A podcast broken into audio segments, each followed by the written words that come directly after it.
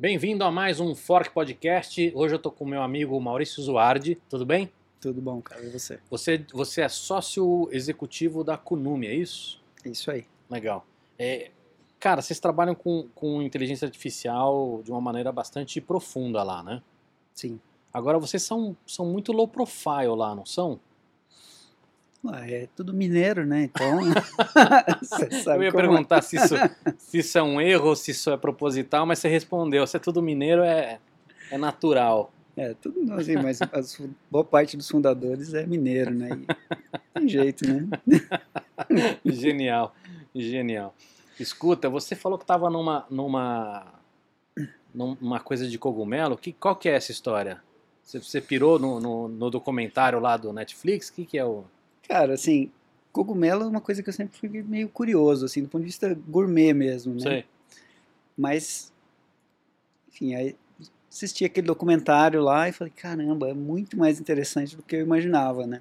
Então, enfim, tem aquela história que eu te falei da, da evolução e tal, como se diferenciou do, da- dos vegetais, dos animais, eu, puta, que louco, né? Mas enfim, e do ponto de vista puramente gourmet, é o, tá entre os meus não animais favoritos. Legal. Cara, então eu, eu fiquei sabendo dessa história, você, tava, você tinha me comentado disso, e aí ah, eu falei com esse pessoal aqui, Focas, dá um, dá um take aqui, por favor. Que o pessoal lá de, de, de Santa Catarina, cara, chama, chama Família Caruso. Deixa eu pegar aqui, eles eles estão há mais de 100 anos, olha só. E eles mandaram pra mim três, deixa eu ver aqui o, o nomezinho. Eles mandaram pra mim. Esse aqui é um pesto, tudo com, com portini, né? Que é o aquele cogumelo bem tradicional, né? Chamado do- o rei dos cogumelos. Esse aqui, cebola caramelizada com fungo portini. Outro é pesto. E esse aqui é um é a linha gourmet deles. Então tem dois aqui que a gente vai experimentar com o pãozinho italiano. E tem esse, cara, de cebola caramelizada, que nós vamos esquentar um pãozinho no, no, no forninho lá pra gente, pra gente experimentar. É, Eu, eu dei uma pesquisada, né, cara? Eu achei muito interessante, porque eu achei que isso aqui era fácil de ter, mas parece que esse portini só dá no outono.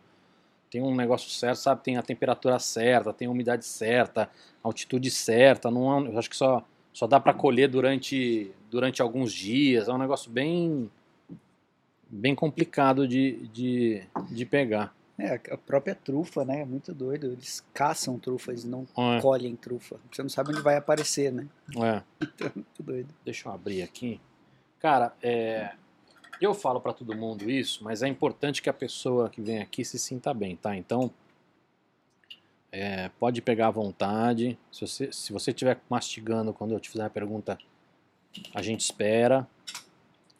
Não se preocupe em fazer sujeira, que essa mesa é mesa maker, tá? Então ela ela aguenta aguenta porrada.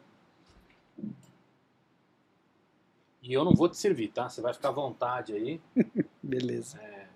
Qual que você quer? Começa com esse aqui, ó. Tá bom. Gosto quando tem opção. Enquanto você está se servindo, eu vou te, vou te fazer algumas perguntas já. Beleza. Tem, um- tem uma coisa, eu acompanho, apesar da Konumi não ser muito conhecida do grande público, por esse lado mais low profile, eu acompanho você já há um bastante tempo já. Uhum. E, e eu percebo que vocês são uma empresa um pouco diferente das empresas tradicionais, né? Tipo, Por exemplo, vocês têm, vocês têm investimento em, em pesquisa base também. Uhum. Como é que é isso? Porque assim, é muito raro você encontrar uma empresa que está lá na linha de frente, né, fazendo produtos novos para ter lucro e tudo mais, né, produtos que vão para o mercado, e ao mesmo tempo está tá investindo em ciência base, que é uma coisa que pode demorar anos e anos para vingar. Como é que é isso? Cara, é- a gente não é muito conformado com as coisas do jeito que são, né? Uhum, Eu acho que o fato de acreditar muito em pesquisa tem a ver com a história do grupo empreendedor. Na verdade, a Kunumi ela é a quarta empresa de mais ou menos o mesmo grupo de pessoas. Né? Então, são pessoas que se conhecem há muitos anos, já venderam três outras empresas, uma para o Google, outra para uhum, o UOL, enfim. É, mas sempre com essa lógica de pegar uma coisa que está muito nova na academia uhum, e achar um jeito de trazer isso para o mercado, porque essa é outra coisa que a gente sempre conversa por lá, né? Assim, o, o Brasil não, não falta conhecimento, né? A gente tem pesquisa de qualidade aqui no Brasil. Apesar de tudo. Apesar de tudo, né? especialmente nos últimos anos, mas enfim. É, o que falta mesmo é a, a nossa o que é especialmente ruim é a nossa capacidade de transformar tecnologia que nasce na academia em tecnologia que está no mercado, né?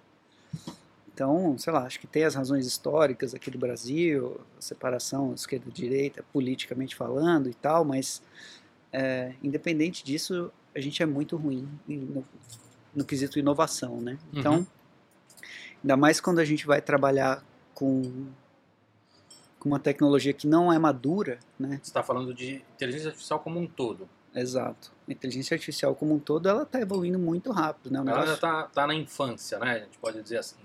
Na verdade, a ideia de inteligência artificial é muito antiga, né? Volta uhum. lá nos gregos, Platão, isso aqui, tá.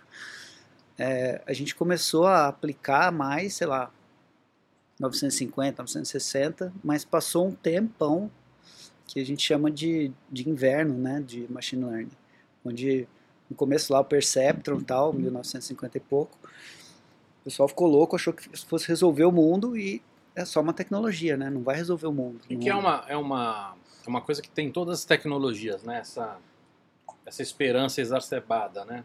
Essa expectativa absurda, né? Sim.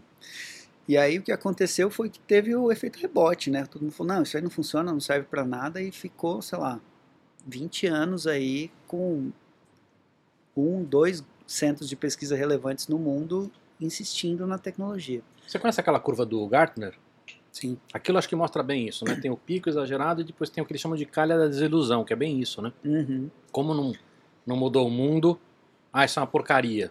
Exato. o rebote é o, o, efeito elástico é o oposto, né? Putz, você não presta para nada, é uma porcaria. Mas você estava falando que tem, teve duas frentes que continuaram lutando por isso. É, assim, falei dois, mas que eu tenho plena clareza é de um, que é o grupo do Hinton, lá do Canadá. Que é o cara do Canadá lá, que, é. que, que, os Estados Unidos não quis botar grana nele o Canadá, vem querido. Exatamente, e aí ele ficou lá, puta, um tempão trabalhando, trabalhando, trabalhando, e aí teve um breakthrough importante que se chama backpropagation, que é uma técnica para corrigir os pesos de um, de uma rede neural de uma forma mais adequada. Uhum. Mas é, é, até engraçado, né? Que mais recente, aí quando isso aconteceu, vou, teve a renascença da, da inteligência artificial e tal, tudo isso que a gente está vivendo hoje. E aí o Hinton estava desenvolvendo uma técnica nova, cápsulas, não sei o que lá. E aí numa entrevista ele falou uma coisa muito engraçada, né? Ele falou assim: "Ah, eu não tô não tô confortável que é, eu tô acostumado quando as coisas não dão certo por 10 anos. Então, eu achei muito engraçada a frase dele. Mas isso é coisa de pesquisador, né, cara? De, é. de, de ciência base mesmo, né? Engraçado isso. É, mas só voltando um pouco na linha de raciocínio que a gente estava, é, por isso é natural para a Kunume investir em pesquisa, né? Tanto porque é parte do histórico do time, quanto porque é, a tecnologia não está madura ainda. Né? Tem muita coisa sendo descoberta, ou desenvolvida ou melhorada, se você for ver, é, nos últimos anos, a quantidade de, de publicações científicas específicas em, em, inteligência artificial é maior que todas as outras ciências somadas. Né? Então, assim, é um negócio que está explodindo mesmo. Então... E numa velocidade assustadora, né? Assustador. Eu sei que essas pesquisas é, é tem muitos parâmetros. Vai comendo aí enquanto eu tô falando. Você vai se babar inteiro, tá? tem bastante óleo do. Cara, eu sei que tem, tem esses dados são sempre muito é, discutíveis, mas eu estava vendo uma comparação com a lei de Moore, né, que é o que é a, o padrão, né, de que as coisas dobram a cada, a cada dois anos, ou a velocidade aumenta, ou enfim. Tem, você, tem uma série de releituras da, da, da lei de Moore, mas tem alguns caras mostrando que inteligência artificial está acontecendo isso a cada três meses. Nossa. É, é, é, muito. Ainda que a gente possa ficar discutindo, não, não é 3, é 4, é 5. Uhum. É uma velocidade muito brutal, né? Agora, você pode falar sobre essa, esse investimento em ciência base, aonde que está sendo ou não? Quais são o, o tipo de projeto exatamente? Você falou que você ia esperar. Eu espero. então vou emendar com uma outra pergunta, tá? Não, agora você espera. Vai lá. Vai lá. Então, a gente tem uma ligação muito próxima com a UFMG, né? Tá.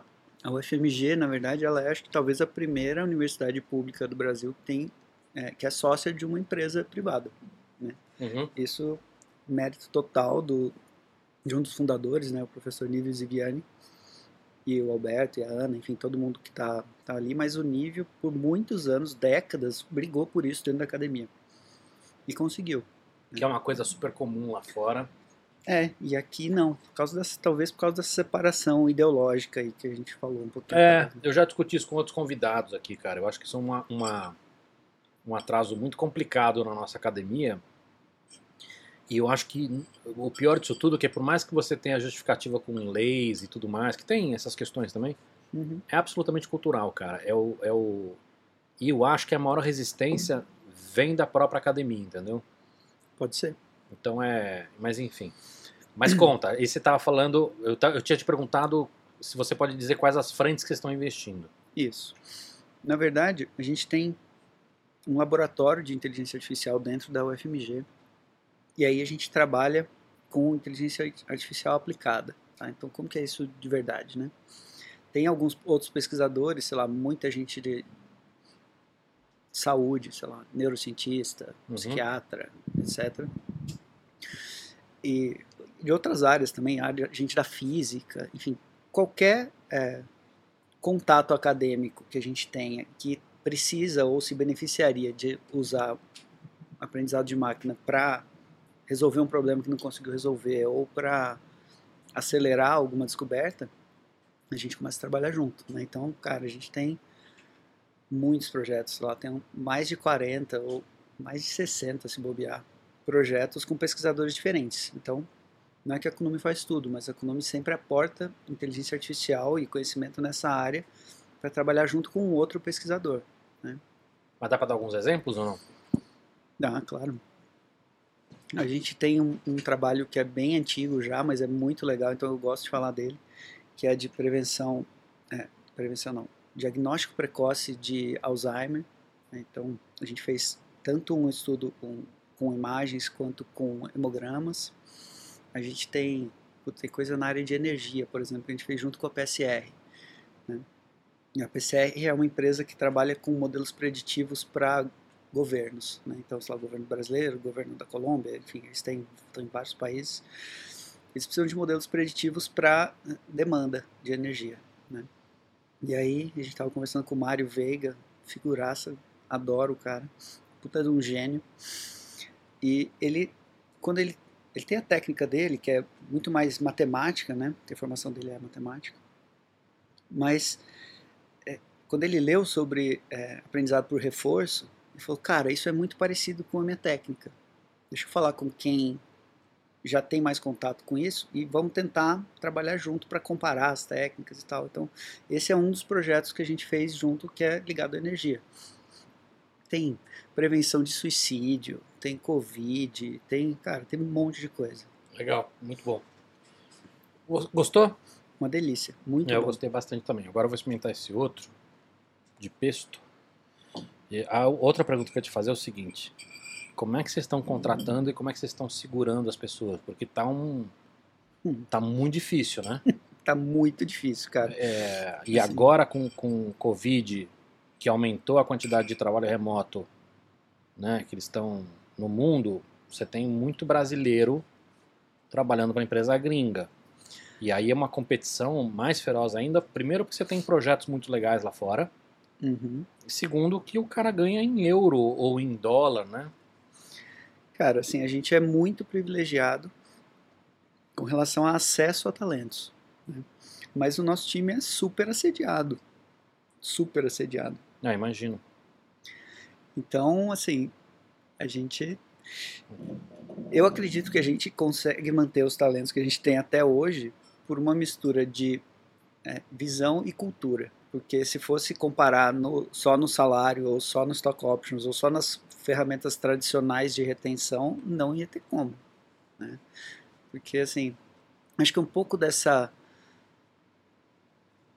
do nosso inconformismo com o jeito como as coisas são, transmite. Né? Então a gente quer tentar fazer as coisas diferentes, a gente quer tentar fazer. Muito de É, de propósito, verdade. né, que você tá falando. É, propósito, mas também um- uma, uma coisa quase ativista, assim, sabe? De, putz, ah, o que, que a gente quer? Qual que é o, o. Como que chama isso? Visão, missão e valores, sei lá. Tipo, Uhum. a visão da Kunumi não é ser a maior empresa de tecnologia do hemisfério sul. Ela é é distribuir a tecnologia. Isso é meio subversivo, né? Se você parar para pensar.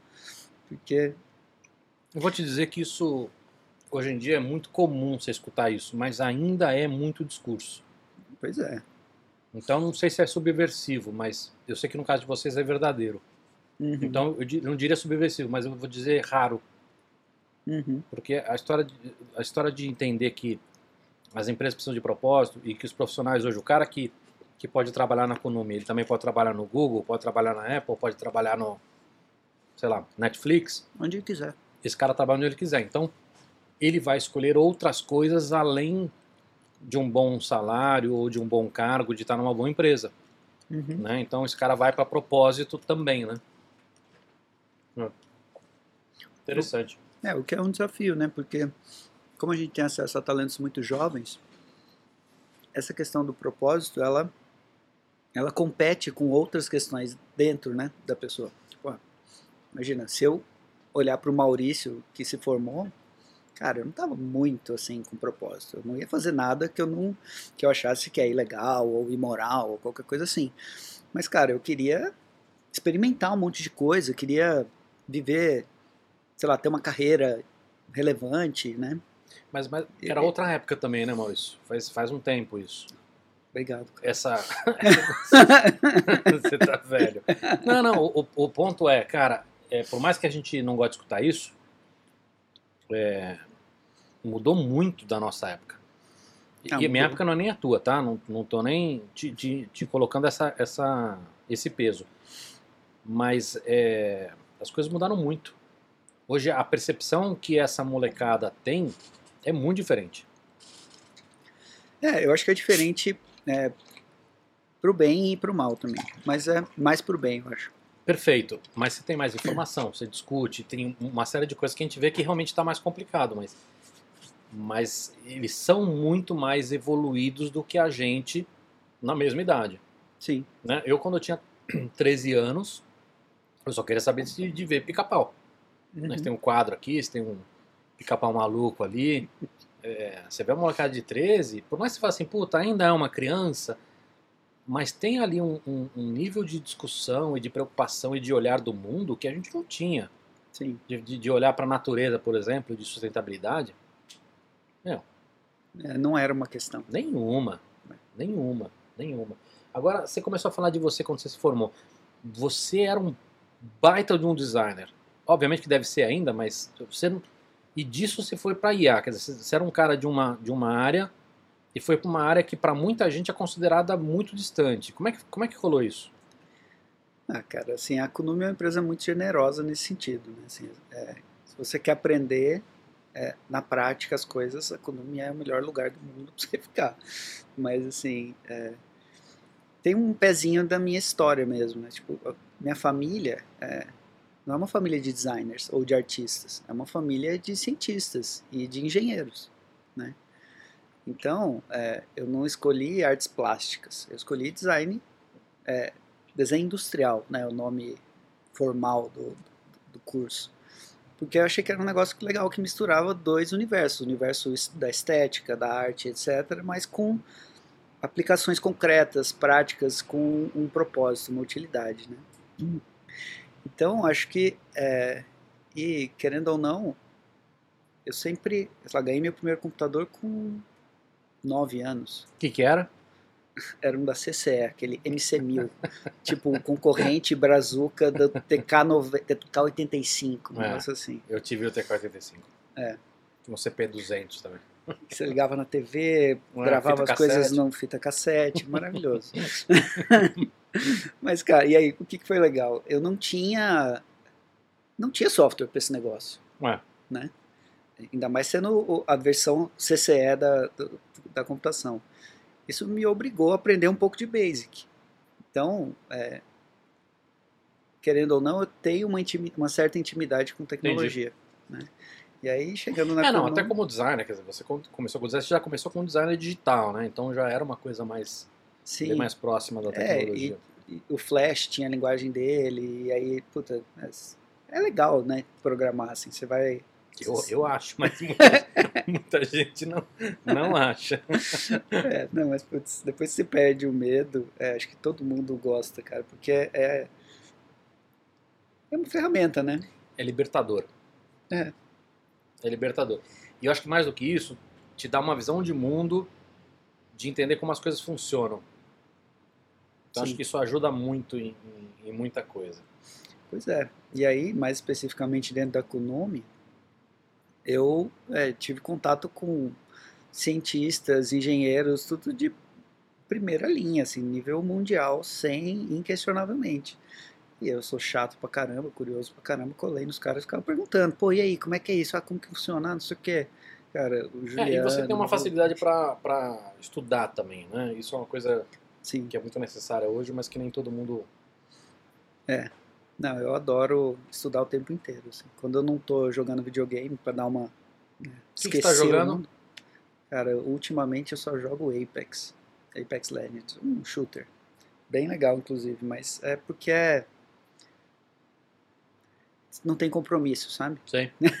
Então, Entendo bem. é. Entendo bem. Você experimentou o pesto ou não? Não, ainda não. Então, então coloca aí. E, e deixa eu te perguntar, uma, acho que vale a pena, antes da gente falar de. Eu quero falar de muita coisa de inteligência artificial, tá? Uhum. É, dos tabus, dos problemas, das, do- das possibilidades. Mas antes de falar sobre isso, dá para você explicar o que é inteligência artificial em, em uma frase ou não? Ou em um minuto? Ou não dá? Acho que dá.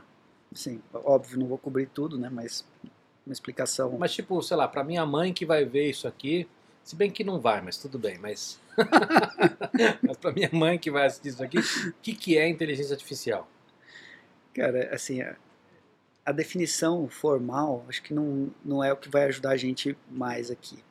Eu gosto de pensar o seguinte, né? Se você, quando a gente fala de inteligência, é um negócio é, amplo e que a gente não tem nenhuma definição clara na filosofia, na ciência, sei o quê, blá, blá, blá. Vamos falar de conhecimento, tá? que eu acho que é mais útil para a gente. O conhecimento pode ser dividido em duas partes: o conhecimento explícito e o conhecimento tácito. tácito. Uhum. Tá. O explícito é o que você sabe explicar. Fala assim, Cava, é, como é que eu faço uma multiplicação? Ah, você vai me explicar. Então, assim, tudo que você consegue transformar num processo, numa fórmula, num algoritmo, você consegue botar para fora. Se o termostato está em 25, aumente esse motor para a temperatura cair, sei lá. É isso. É, if isso, then that, né? If, Isso, mas isso é, é o seu conhecimento. Isso partiu do conhecimento explícito de alguém. Perfeito. Isso saiu da cabeça de alguém que codificou isso. uhum. Agora, a, a- outra parte do conhecimento é o conhecimento tácito. O que, que é isso? Você olha para sua filha e você sabe que é sua filha. Às vezes. ok, a maioria das vezes. Né?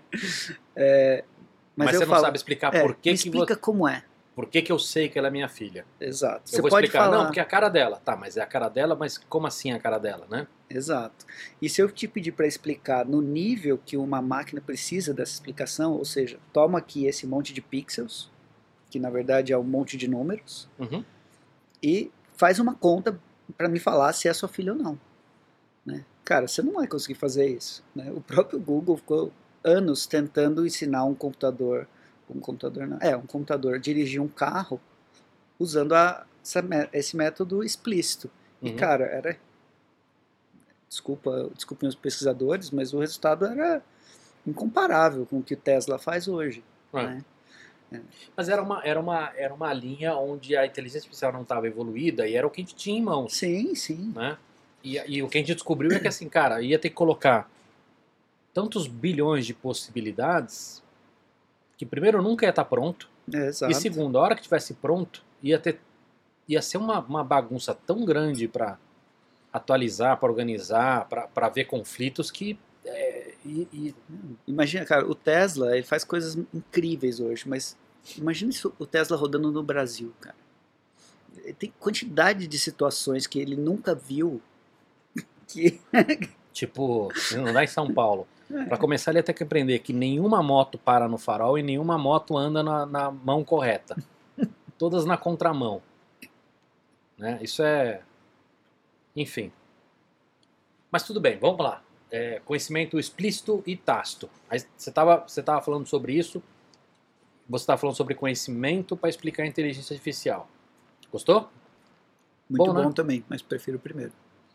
Eu gostei dos dois. É que esse aqui, cara, eu acho que ele cabe bem também com outras coisas, tipo, sei lá, um, um macarrão, alguma coisa assim também. Não, os dois são incríveis. É. Mas eu acho que eu, enfim, gosto mais do primeiro. Você, o, o Foca já está preparando ali pra gente, aí a gente já vai experimentar o outro também. Beleza. Mas, mas volta lá. Conhecimento então, explícito, tácito. Conhecimento explícito, conhecimento tácito. Agora a gente já sabe o que é cada uma dessas coisas. Uhum. Então, é, existe um paralelo com a computação. Então, tem dois paradigmas de computação. O primeiro a gente chama de paradigma de von Neumann, que é isso que você estava falando. Se acontecer isso, faz aquilo. Uhum. E o outro é aprendizado de máquina. O que, que é? São técnicas onde a máquina tem que aprender a, a fórmula que vai te dar a resposta. Uhum. Você tem a pergunta, você tem a resposta e você quer que ela aprenda a fórmula. Tá? Nem, nem todo aprendizado de máquina é assim. Esse, isso que eu falei é o aprendizado de máquina supervisionado. Mas ele ilustra bem essa diferença entre os dois paradigmas. Olha que bonitinho aqui. Consegue botar na tela aí? Olha que bonitinho. Esse aqui, ó, o prato não está quente, mas cuidado que está quentinho o negócio aqui. Vai lá. Pega um que eu vou pegar um também. Esse é o, deixa eu ler aqui. Ah, cebola caramelizada com fungo e portini. Ô Focas, não tá com muito ganho o microfone, não? Tá um pouquinho, se vocês chegarem com o microfone um pouco mais próximos de você, eu posso baixar um pouquinho aqui. Só terminar de mastigar. Uhum.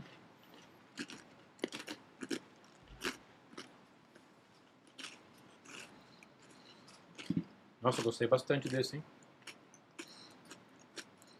Muito bom, Focas. Obrigado. Viu? Você pegou um ou não? Imagina, disponha. Eu como no final do programa, não se preocupa. Você acha, né? se sobrar. Eu deixei duas aqui reservadas para mim, que eu não sou bom. Não, mas Cara, tem bastante aqui. Esse é o que eu tinha menos expectativa e até agora foi o melhor. É. Você botou o arroba deles na tela, né? É, bota de novo, que assim, para quem tá no Spotify, é Fung Caruso, tá? Da família Caruso. É, para quem não sabe, Fung é F-U-N-G-H-I Caruso normal, né? C-A-R-U-S-O. Legal, obrigado, Focas. Vamos lá. Antes, você está mastigando, deixa eu comentar um negócio. Eu, eu costumo usar várias outras maneiras de explicar a inteligência artificial que são mais conceituais. É, uma delas é dizer o seguinte: falar, olha, praticamente tudo à nossa volta hoje usa código. Um carro hoje tem mais linhas de código do que um avião tinha 10 anos atrás. E nós estamos falando da, da nova evolução do código. Então, por que, que eu, eu, faço essa, essa explicação? Para mostrar que assim, cara, não, não importa o que você saiba sobre inteligência artificial ou não, até porque, como você está falando, o nome é muito ruim, né? Inteligência é um nome muito ruim, que dá entendimentos errados, etc. E tal. É, é, até porque a gente usa muito errado isso, né? Todos os produtos são smart alguma coisa, né? E, e, e às vezes o produto é smart porque se ele simplesmente tem um, uma bobeira a mais, ele já é smart. Sim. Então os produtos que são smarts há dois anos atrás viraram burros, os produtos smarts hoje são daqui dois anos vão ficar burro também, né? Então tem essa questão também cultural, enfim, e tudo mais. Mas quando eu dou essa explicação, essa é uma das explicações que eu dou, fica claro que assim, olha, não importa o que é ou o que não é, mas importa que assim, absolutamente tudo vai ter um upgrade muito considerável. Porque é um próximo estágio na programação que é realmente um salto grande. Então acho que é uma maneira conceitual. Mas agora que você mastigou, complementa lá. Você está falando de conhecimento tácito, explícito. Conhecimento tácito explícito tem uma relação direta com é, programação uhum. tradicional e aprendizado de máquina, né? E o aprendizado de máquina, ele, enfim, quando a gente está falando daquela renascença lá, que o time do Hinton ficou um tempão trabalhando no laboratório, teve o breakthrough do backpropagation, e aí as coisas começaram a dar certo. Começaram a dar certo aonde? Né? Em reconhecimento de imagem, reconhecimento de fala, é, sei lá, todas essas coisas da Siri, do, todos os outros assistentes, Uhum. é, seriam impossíveis sem é, o que a gente chama de inteligência artificial hoje. Né?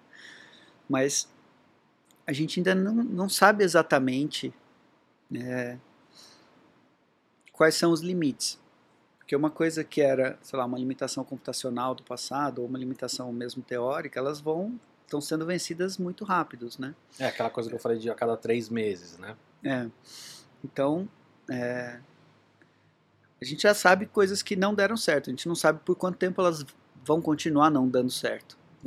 Mas você, você que está muito a fundo nessa história, realmente não dá para saber onde vai chegar.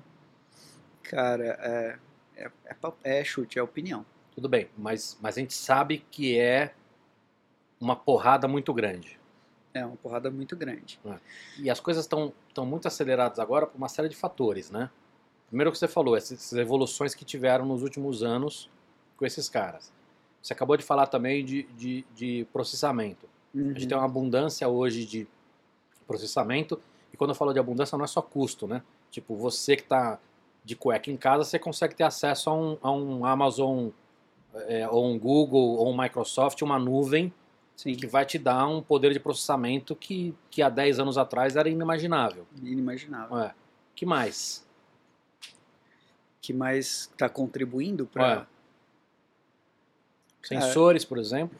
Uma quantidade muito grande, muito também acessível de sensores. É, assim, a quantidade de dados que a gente gera é, é ridícula. É ridícula, né? E a máquina ela vai aprender essa transformação que a gente não consegue explicar olhando para o dado, né? Sim. Seja olhando para o dado e para uma resposta, seja olhando só para o dado, ou seja, sei lá, interagindo como se fosse um jogo com o dado. Mas ela precisa do dado. Sem o dado, não, não- nada acontece, né? Então, Uhum. E hoje a gente está gerando uma quantidade brutal, né?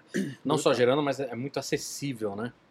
É, é, e tem uma série de ferramentas que a gente consegue acessar, inclusive pessoas, né? Tipo, não sei se, se a Amazon ainda tem aquele M-Turk, que é um, é, um, é, um, é um sistema que você deve paga, ter. paga para eles lá e você tem acesso a pessoas. Então, se você quiser, por exemplo, categorizar pratos de comida, você pode mandar um monte de fotos. milhões de fotos e eles vão distribuir esse monte de pessoas que vão dizer isso aqui é arroz, isso aqui é feijão, Uhum, né? Ganhando centavinhos de dólar por sim. cada classificação.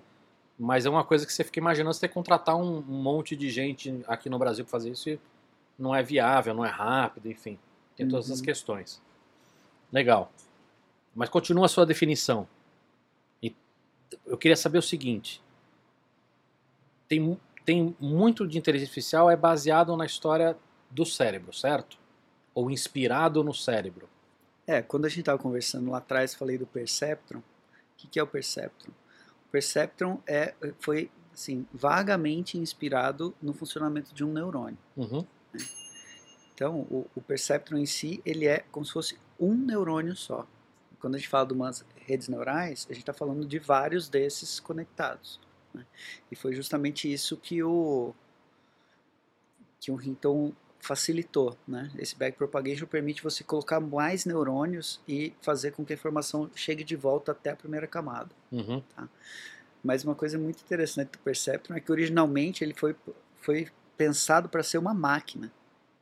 E, cara, Isso os- há muito tempo atrás, é, né? 1950 e pouco. É. E era muito doido porque os pesos, né? que- falando de forma grosseira, imagina que você tem as entradas que você converteu tudo para número, aí você tem as conexões que vão é, vão passar pelo neurônio, Uhum. né? Puxa mais o mic aqui. Obrigado, Márcio. Imagina que vão passar pelo neurônio. Aí é, cada uma dessas ligações tem um peso que a gente vai aprender, que é isso que a gente aprende. né? Uhum. começa aleatório, você faz a conta e vê se o resultado deu certo ou não. Se dependendo disso você volta e vai ajustando esses pesos. Basicamente é isso. Só que no Perceptron isso era uma, uma máquina, cara. Então cada peso era um potenciômetro que tinha um robozinho que um motorzinho que ajustava a posição dele para fazer esses ajustes da mesma forma que a gente faz hoje tudo digital. É. É, mas quando olha os primeiros computadores também era, era uma coisa muito doente, né, cara? A, a capacidade que esses caras tinham de fazer uma, uma coisa com, com, com poucas ferramentas era, Não, você olha para o que o Turing fez, é incrível. É, né? Não, total. Total. É, é ridículo. Mas você consegue explicar a história de qual é a relação com o cérebro ou não? Por que a gente chama de rede neural? É só uma, um, um conceito ou não? É só uma metáfora? Não, porque os neurônios, como eles funcionam, né? É, ele tem, ele recebe informação de vários outros neurônios. E em função disso, ele vai disparar ou não. Tá? Então é nesse sentido que o perceptron é inspirado no, no neurônio. Mas na prática, você tem os pesos, você passa por uma função que a gente chama função de ativação, que é, é, é uma sigmoide, é só para não ser sempre linear. E aí você conecta em outros e faz uma cadeia disso. Tá? Mas, é, então quando a gente está falando, ah, é inspirado no como o cérebro funciona, é inspirado nesse nível de entendimento do cérebro. Eu Uhum. aposto que um neurocientista atual, ele já tem um conhecimento muito mais sofisticado do cérebro do que isso, né? Uhum. Mas isso é o que o pessoal conhecia na época. E eles falaram, ah, legal, vamos conectar várias coisas, e às vezes ele dispara, às vezes ele não dispara. Entendi. Né? Entendi. Cara, queria, queria voltar para a Terra agora. É, Vocês estão trabalhando com um monte de empresa. Eu, eu já trabalhei com algumas empresas também, com, com, com implementação de IA. É, Eu acho que está mais. Hoje está um pouco mais avançado. Eu percebo que já tem muita empresa querendo trabalhar, muita empresa investindo nisso. É, Mas queria escutar de você. Que, que estratégia você acha que uma empresa tinha que ter hoje para investimento em IA? Ou, ou um passo para trás. As empresas deveriam ter uma estratégia para IA? Olha, eu acho que sim, né? Assim, pra- na minha opinião, eu sou super envezado, porque, né? Não, não, não, é claro. o, Tudo bem, mas eu, Eu- não- eu não sou. Eu te digo, eu te Uhum. digo que sim. Porque é o que a gente falou. É uma porrada. Isso vai ter impacto em tudo. Uhum, é, e vai ter um impacto muito grande na, em todas as indústrias. sim. né? Então, é, eu acho que sim também. Mas você, você diria para uma.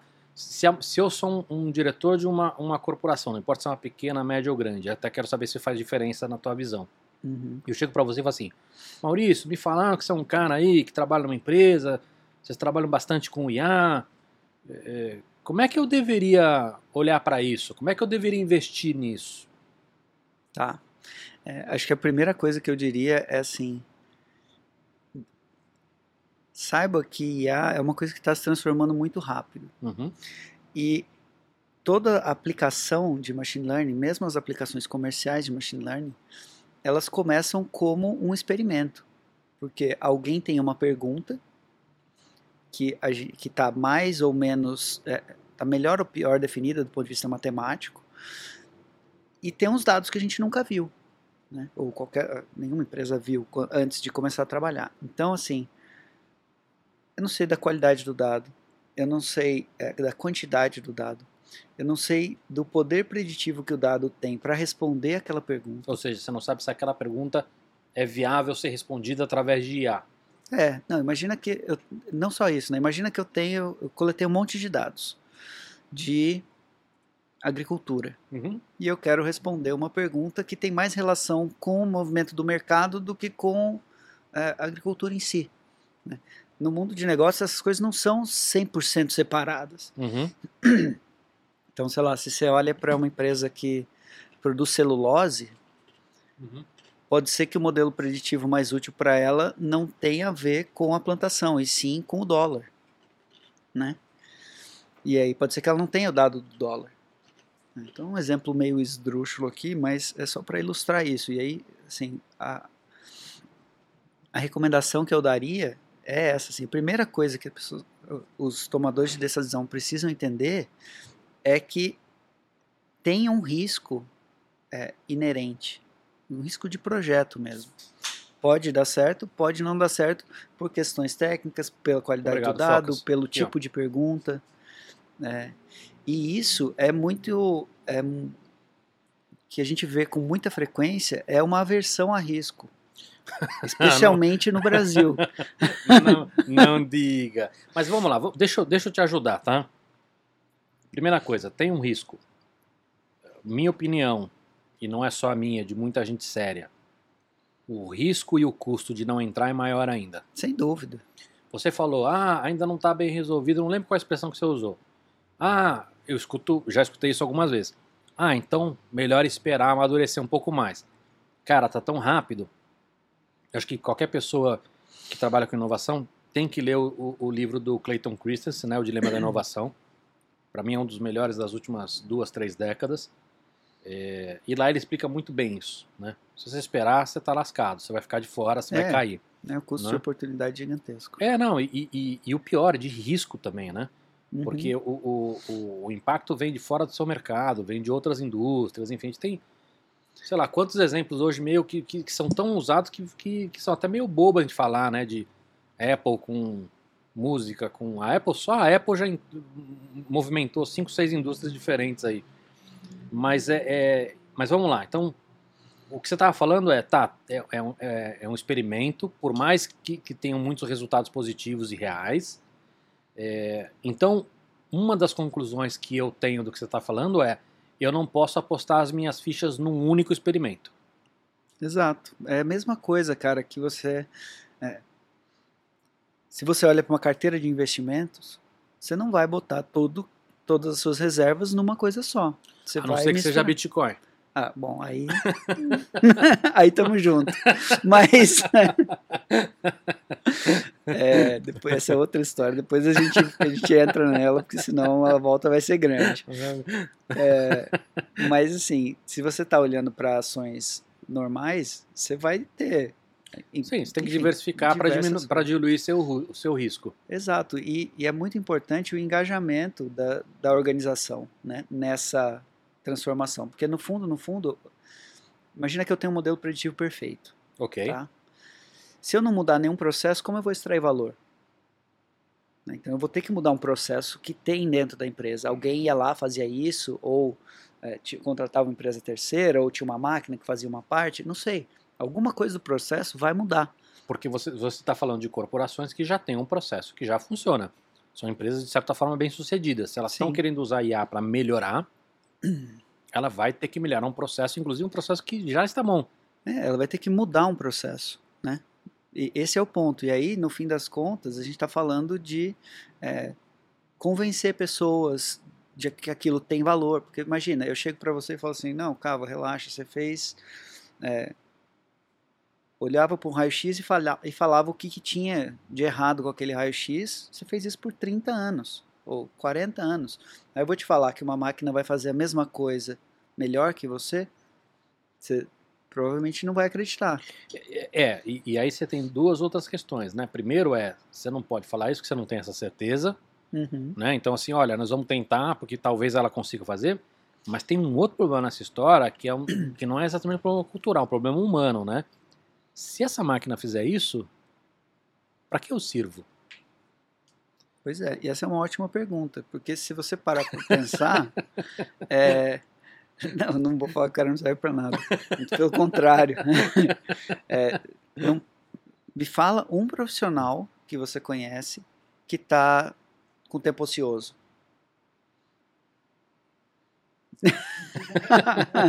Eu olhei do foco de sacanagem, mas a gente trabalha pra... A gente tá tocando isso aqui sozinho, a gente trabalha que nem dois cachorros. Cara, é, então, mas olha só, mas isso é complicado, né? Porque a gente falou muito no passado sobre tecnologia que ia dar tempo pra gente, e na verdade ela só ferrou nosso tempo, né? Sim. Então não sei se esse é um, um argumento muito bom. Não, o ponto que eu ia chegar é o seguinte: pensa nesse exemplo do médico. né? Uhum, É, hoje o médico tem uma pilha gigantesca de exames para olhar. certo? A maior parte daquelas, daqueles exames são exames normais. Sim. Se a máquina fala assim, ó, isso é normal, isso é anormal, você tira mais da metade do trabalho chato, que ele não precisava fazer de jeito nenhum, Perfeito. e ele pode gastar mais tempo olhando para as coisas que precisam de uma pessoa, né? Porque a máquina, ela no estado atual, ela trabalha muito mais com correlação do que com causa, né? E aí isso isso tem uma implicação concreta que assim, se ela nunca viu aquele exemplo no dado e se ela não viu muitas vezes, ela provavelmente vai chutar e vai chutar errado. Né? Então, esse uso de normal e anormal é um uso relativamente seguro, porque o normal vai aparecer muitas vezes por definição. Sim. Né? Então, ela vai fazer bem esse trabalho. E aí, a pessoa que tem, ela usa um outro modelo. A gente costuma usar modelos causais, quando a gente vai ter os nossos próprios, fazer as nossas predições, né? Então, é, sei lá, quando está vindo para cá, você sabe que furou um pneu, beleza. Você fala assim, ah, tá bom, então o atraso do Maurício é porque né, furou um pneu. Isso é um, Que é uma desculpa horrível, porque É. não fura mais pneu hoje em dia. Ah, mas amigo é assim, cara, mente um pro outro, é terrível. mas, Eu vou querer falar sobre causar e, e, e, e tudo mais, mas eu queria voltar um passinho para trás. É, Eu fiz uma pergunta lá que era, tá, entendi. Faz sentido do que a gente está falando de uma grande empresa. E uma média e uma pequena empresa? Esses caras estão lascados, meu? Dá, dá para esses caras entrarem nisso de alguma maneira? cara, dá, né, assim, se ele tiver alguém com essa aptidão e com vontade de aprender, tem muita coisa também disponível para você aprender. Óbvio, você vai demorar mais tempo, você vai fazer mais besteira, você vai cometer os erros que uma empresa mais é, que já faz só, faz só isso não cometeria. Mas não é impossível. Ao mesmo tempo, tem muitas iniciativas de é, democratização de inteligência artificial. Né? Então, você vê é, alguns, algumas empresas com produtos de AML, é, Automatic Machine Learning. A própria Kunumi tem um take nesse, nesse sentido. Então, assim, como a gente estava falando com os dados, né, cara, não adianta. Se todo mundo resolver virar cientista de dados do planeta, a gente ainda não consegue é, trabalhar todos os dados que a gente está gerando. Né? Então, de algum jeito, a gente vai ter que é, automatizar isso. né? O próprio trabalho de criação de inteligência artificial. Então, hoje, ele ainda passa muito por habilitar novos públicos ou criar ferramentas mais intuitivas ou é, menos que demandam menos especialização, né? Então, é, eu acho que para as pequenas e médias a maior esperança está por aí, porque Entendi. Agora você estava falando de, de correlação e de, e de causa, né? É, acho que na hora de escolher, seja uma pequena, média grande empresa, na hora de escolher o que, que esse cara vai fazer, porque dá para você colocar a inteligência artificial em praticamente tudo. quem que é esse cara que você está falando? Uma, uma corporação, não importa o tamanho dela, mas ela vai ter que ela fala assim, pô, vou investir em A e vou investir em algumas frentes. Ainda assim, uma, uma, uma corporação pode escolher um milhão de frentes para investir. Ela vai ter que escolher, pô, vou, vou pegar essas primeiras 10 aqui. Uhum. Queria que você falasse a questão de correlação e causa, porque acho que talvez seja um filtro muito relevante na hora desse cara escolher o que vai fazer, certo? Sim. É, então vamos lá.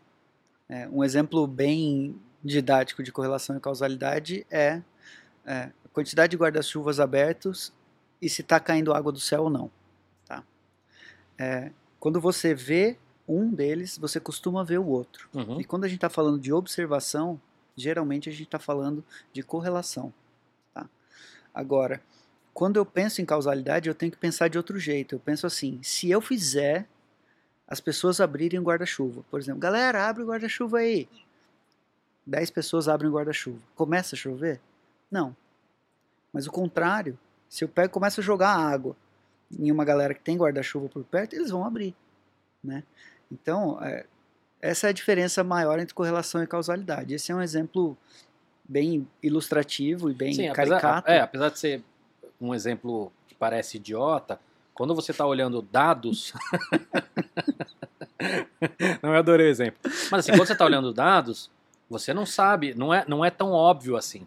Sim. Né? É que você deu um exemplo que é óbvio, mas não é tão óbvio assim. Você não sabe, não é guarda-chuva e chuva.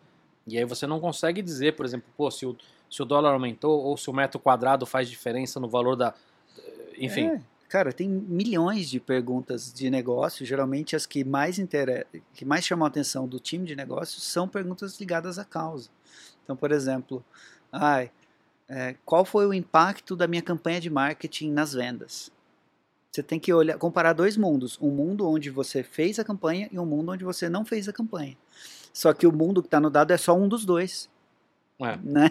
É, porque quando. Uma coisa é você fazer um teste AB, né? Que você vai lançar uma campanha e você pode testá-la em grupos diferentes. Não, e o teste AB é o que eu falei. Você separa de antemão dois mundos que são comparáveis. Não, em um isso. você faz a intervenção, no outro não. Mas quando você está falando de pegar uma empresa e falar assim, ah, eu tenho dados de marketing dos meus últimos 20 anos, então vamos usar IA para descobrir a campanha perfeita. Isso. Aí o que você está falando é, putz, cara, não dá, porque como é que eu vou ver se aquela campanha que foi um sucesso há três anos atrás, por que, que ela foi sucesso? Que eu não tenho, eu não tenho um grupo de, de base para poder fazer essa comparação. Exato. E a quantidade de parâmetros não só é imensa, como você não tem esses parâmetros.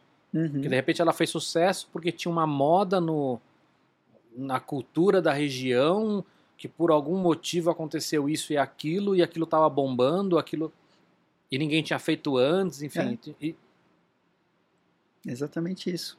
Assim, e fala, putz, mas tá bom, então você está falando até agora que IA é um negócio incrível, que é super poderoso, mas que não consegue resol- responder uma pergunta boba dessa. Não é uma pergunta boba, né? Essa que é a questão. Ela parece boba porque a nossa cabeça já pensa desse jeito. tem um, um cara, que se eu não me engano, o Itaker, eu não vou lembrar o nome dele, até porque nunca ninguém descobriu se essa frase é dele mesmo. O- o- o- e que diz o seguinte, que ele, ele falava, metade da minha verba de marketing é jogada fora. E ele fala, o problema é descobrir qual metade. e é bem isso. Agora, mas vamos lá, você falou, você falou alguns exemplos do, de que do, do, do que para que não, não serve, né? Ou o que não daria para responder. O que dá para responder? Cara, é, o que dá para responder são todas aquelas coisas que a gente não consegue explicar, mas a gente consegue saber, né? Então, reconhecimento de face, é, reconhecimento de voz, é, dirigir carro, é, fazer diagnóstico de doenças que a gente não, não entende exatamente, por exemplo, Covid, né? A gente tinha uma, uma pesquisa em andamento com hemograma e Alzheimer. Aí come, explodiu a pandemia. A gente falou, cara, a gente precisa fazer alguma coisa. Beleza. Vamos tentar aplicar essas técnicas, Uhum. só que mudando o, o alvo, né? Ou seja, no lugar de Alzheimer, vamos, vamos olhar para Covid. É. E nem a comunidade científica sabia exatamente como o Covid funcionava, quais eram os mecanismos e tal. E a gente conseguiu resultados incríveis, que assim, com o, só com o hemograma, a gente tem ah, praticamente a mesma acurácia e precisão e etc., todas as métricas de, eh, de um PCR, entendeu? Com a vantagem de ser muito mais barato, muito mais rápido, E, e disponível no mundo inteiro. exato. Porque os exames, a gente teve muito problema na época, né, de chegar ao exame. Uhum, exato. Isso é uma coisa que a gente fez em parceria com o Grupo Fleury, que foi super legal. Isso está sendo aplicado ou não? Isso foi aplicado, é, não foi vendido Uhum. ainda. Legal isso. O que eu acho legal pra cacete nessa história é que este conhecimento acelera muito para próximas doenças. Sim, É óbvio que isso não vai funcionar para todas as doenças, mas esse passo que vocês deram com esses dados, vocês conseguem de repente, vocês não partem do zero amanhã para outros problemas similares. uhum, A gente vai talvez começar a olhar para exame de sangue, conseguir identificar um monte de outras coisas que a gente não identificava hoje. sim. Sem dúvida. É, e tem muitas coisas parecidas, por exemplo, repropósito de drogas. O que, que é isso? Tem um monte de medicamento disponível. Eles já passaram por todos os trâmites, lá, Uhum. teste de toxicidade, aprovação no FDA, aprovação na Anvisa. Perfeito. um monte de coisas que a gente já sabe que dá pra dar pra gente, é, né? As Uhum, pessoas podem consumir aquilo. Só que a gente não sabe se funciona pra Covid ou não, uhum. né? Só que a lista é tão grande que não dá pra você testar todos. Você tem que ter um ranking. A máquina também é muito boa pra fazer esse tipo de coisa. Então fala assim, me sugere as drogas que você acha que tem mais. é, Ela não vai dizer qual vai funcionar, mas ela fala, cara, a chance começa dessa por aqui, essas aqui. dessa aqui testar, é, testar essa aqui é, mais- pô, legal isso. né? Porque isso poupa um tempo absurdo. Sim. E tem, assim, é, é complicado, né? Porque é o que eu estava falando lá no começo. Pode ter outras aplicações que a gente não pensou. né? E sabe, quando você me fala, puta, quais são os exemplos para que, que isso é bom? Eu prefiro dar a resposta genérica. Então, assim, é bom para tudo que a gente não consegue explicar. A gente tentar minerar conhecimento tácito usando a máquina. Mas já tem sido usado para muitas coisas interessantes, né? Por exemplo, é, manutenção preventiva de equipamento. Sim. E, entender, por exemplo, quando aquele equipamento vai dar pau ou não. Uhum. Assim, cara, dá, dá uma olhada nesse equipamento porque ele vai, ele vai dar pau. E que é um. Talvez se pegasse aquele velhinho que trabalha com aquele equipamento há 40 anos, ele só de ouvido ele sabe quando vai dar meleca. Sim. Não, que tá trepidando, porque tá com cheiro, porque tá fazendo um barulho. Uhum. Ele sabe. Não Sim. sabe explicar por quê, mas ele sabe que vai dar pau. Exato. E com o IA você consegue pegar log, barulho, ruído, temperatura, um monte de outras coisas e falar assim, cara, a, a chance desse, visto histórico, a chance desse equipamento dar pau daqui a um mês é muito grande, faz uma manutenção preventiva. Exato. Vocês estão fazendo exatamente isso, só, com, só que com pessoas. A gente faz isso com pessoas e com máquinas. a gente tem os dois projetos. Tudo bem, mas de, de pessoas é mais legal. É, assim, eu acho que os dois são legais, cara. Porque Porque você é nerd. é verdade. Não, mas esse exemplo que eu estava falando da, da, da repropósito de drogas, ele é interessante porque ele ajuda a explicar é, soluções um pouco mais sofisticadas. Então, você olha para o AlphaGo, por exemplo. Né? Todo mundo fala assim, nossa, que incrível, né? Uma máquina ganhou de um humano em um, mais um jogo. Uhum. Mas, cara, por trás disso tem uma, um monte de, de questões matemáticas e computacionais que são super sofisticadas. Que, Sim, ele é extremamente mais complexo do que o xadrez. É, se você pensar assim, o tabuleiro começa sempre de um jeito, no xadrez. né? Certo? E aí você tem uma certa quantidade de peças que você pode mover como o primeiro movimento. Cada uma dessas é como se fosse um ramo na A não árvore. ser que você esteja jogando com um pombo. Exato. Mas a questão é que isso vai formando. Se você ficar imaginando todas as possibilidades, essa árvore ela é gigantesca. A árvore do Go, ela é assim muitas vezes maior. A quantidade de, de possibilidades maior que a quantidade de átomos no universo. né? Então não dá para uma máquina, nem uma máquina super rápida, avaliar todas. O que, que o Google fez? Ele conciliou dois sistemas. Um sistema que fazia um ranking parecido com esse das drogas, só que com, partida, é, com jogadas promissoras. E aí ele explorava é, os ramos só dessas, algumas jogadas para frente, para ele ter uma, ele conseguir reduzir o espaço de opções, entendeu? Entendi. Ou seja, não necessariamente aquela era a melhor jogada de todas, Exato. mas estatisticamente era uma das melhores. E foi por isso que o Lee Sedol não perdeu todas, porque não era determinístico. Entendi, entendi. É, mas conta de pessoas. Vocês estão trabalhando, pode falar o nome do hospital ou não? Vocês estavam vocês estavam com um programa numa uma UTI, não estavam? É, a gente, eh, o projeto mais recente ligado à UTI, é, ele é um projeto de é, predição de mortalidade. Uhum. E a gente fez todo um estudo, na verdade tem uns dois ou três estudos relacionados, a gente tem desenvolveu o produto durante alguns anos aí muito de perto com um, um intensivista. E quando a coisa estava madura, a gente falou, cara, vamos doar para Santa Casa de Belo Horizonte. Legal. E, e aí a gente, é, enfim, implan- implantou lá, estamos rodando ainda em homologação, mas está tá bem promissor assim, os resultados. Legal. Só para entender, o que esse, esse cara faz na prática? Ele alerta o médico quando, ele, quando alguém precisa de atenção ou não? Qual que é o, o, o efetivo prático dele?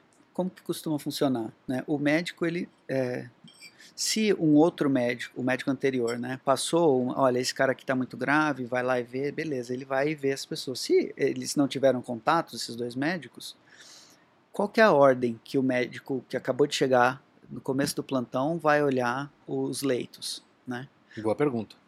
Ou essa- Alfabética? é. Posição? É, cara, Quem grita mais? cada um cada um faz de um jeito e não necessariamente vai ser é, o- a pessoa que está precisando de mais atenção, né? Sim. Então o que esse sistema faz é de novo gerar um ranking, como o, o que a gente estava falando agora há pouco, só que de gravidade. Então fala, cara, passa primeiro nesse, depois nesse, depois nesse, depois nesse. E ele consegue explicar por que, que ele fez esse ranking? Sim, esse é pô, esse cara, tá, a temperatura dele tá, o índice de dor dele, batimento cardíaco, sei lá, ele consegue olhar e falar assim, ó, tô, vai nesse cara primeiro e eu tô falando isso por causa disso, disso disso. Exato. É, no nosso sistema a gente tem é, medições recorrentes, né? Então, no caso da Santa Casa, a cada uma hora mais ou menos a gente tem uma nova avaliação. E aí, para cada uma dessas avaliações, você tem todas as características que o modelo olhou e quais eles considerou mais importantes ou menos importantes. Então, na verdade, assim, pode ser que, sei lá, o fato da sua temperatura estar tá 36 graus contribuiu super negativamente é, para o seu score. Uhum. Ou positivamente. Enfim, dependendo da situação, o mesmo valor pode ter contribuições diferentes. Sim. Né? Isso que é interessante, não é uma regra dura. Né? Ele vai olhar, falar assim, ó, dado todas essas entradas aqui, né, o peso que o modelo atribuiu para cada uma dessas entradas é essa. E aí o médico vai lá e olha e fala assim, nossa, ah, ele está tá com respiração artificial, ah, oxigenação está muito alta ou está muito baixa, enfim. E aí ele vai interagir com o sistema e com o modelo mental dele, né? E vai falar assim, ah, putz, isso acho que é indício de sepse. Ou, ah, não, isso é indício de qualquer outra coisa. Uhum. Né? Então, na verdade, é, tem uma questão, se você se imagina o um médico, que eles chamam de sobrecarga sensorial. Né? O cara entra na UTI, ele tem um milhão de coisas olhando, apitando, piscando e não sei o que, e ele tem que, é, várias, várias pessoas, cara, isso é muito cansativo. Né? Se a gente consegue falar assim, cara, beleza, tem um monte de coisa, mas olha primeiro para essas aqui e vê se isso já te ajuda. Você é, dá mais conforto e mais confiança pro, pro médico. Né? É, muito legal.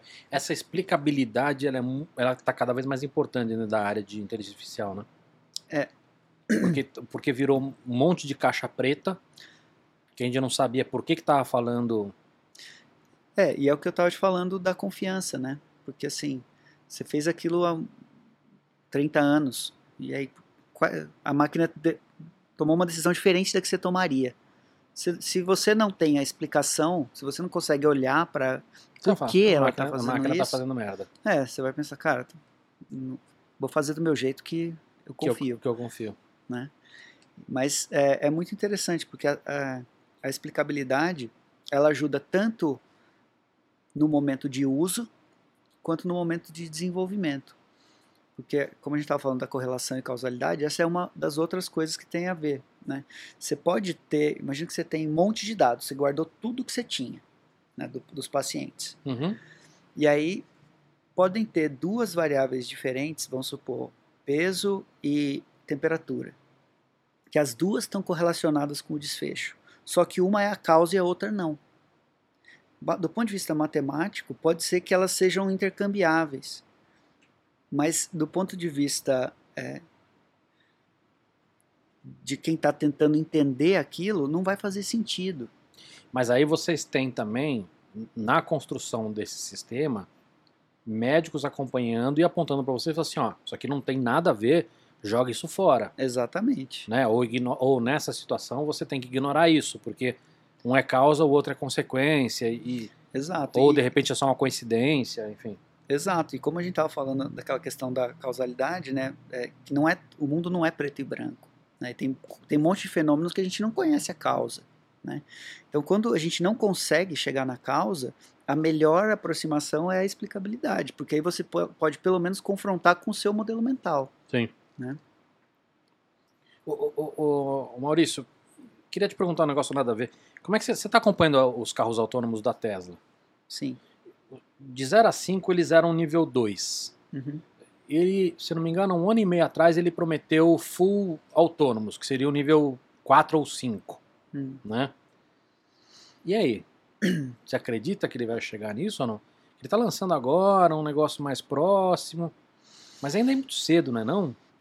Cara, é, eu, eu diria que é cedo, mas essas coisas não tem como prever. Né? Se você perguntasse para esses pesquisadores do Google que estavam desenvolvendo o, o, o, sistema que dirigia o carro usando as regras comuns, quantos anos eles iam precisar para ter isso em rodando, eles iam falar, ah, mais de 30, tranquilamente. E não foi o que aconteceu. Né? Então pode ser que tenha algum, algum breakthrough aí que acelere a coisa muito, mas... É, é que ele estava no nível 2, né? Esse é o ponto. A questão não é nem tempo um ou dois anos, a questão é, é que ainda estava muito cru. Não, mas cara, assim, se alguém consegue fazer isso nessa velocidade, eu diria que é a Tesla. Não, não, perfeito. E eu até escrevi um artigo falando sobre por que, que eu acho que eles são a nova Apple.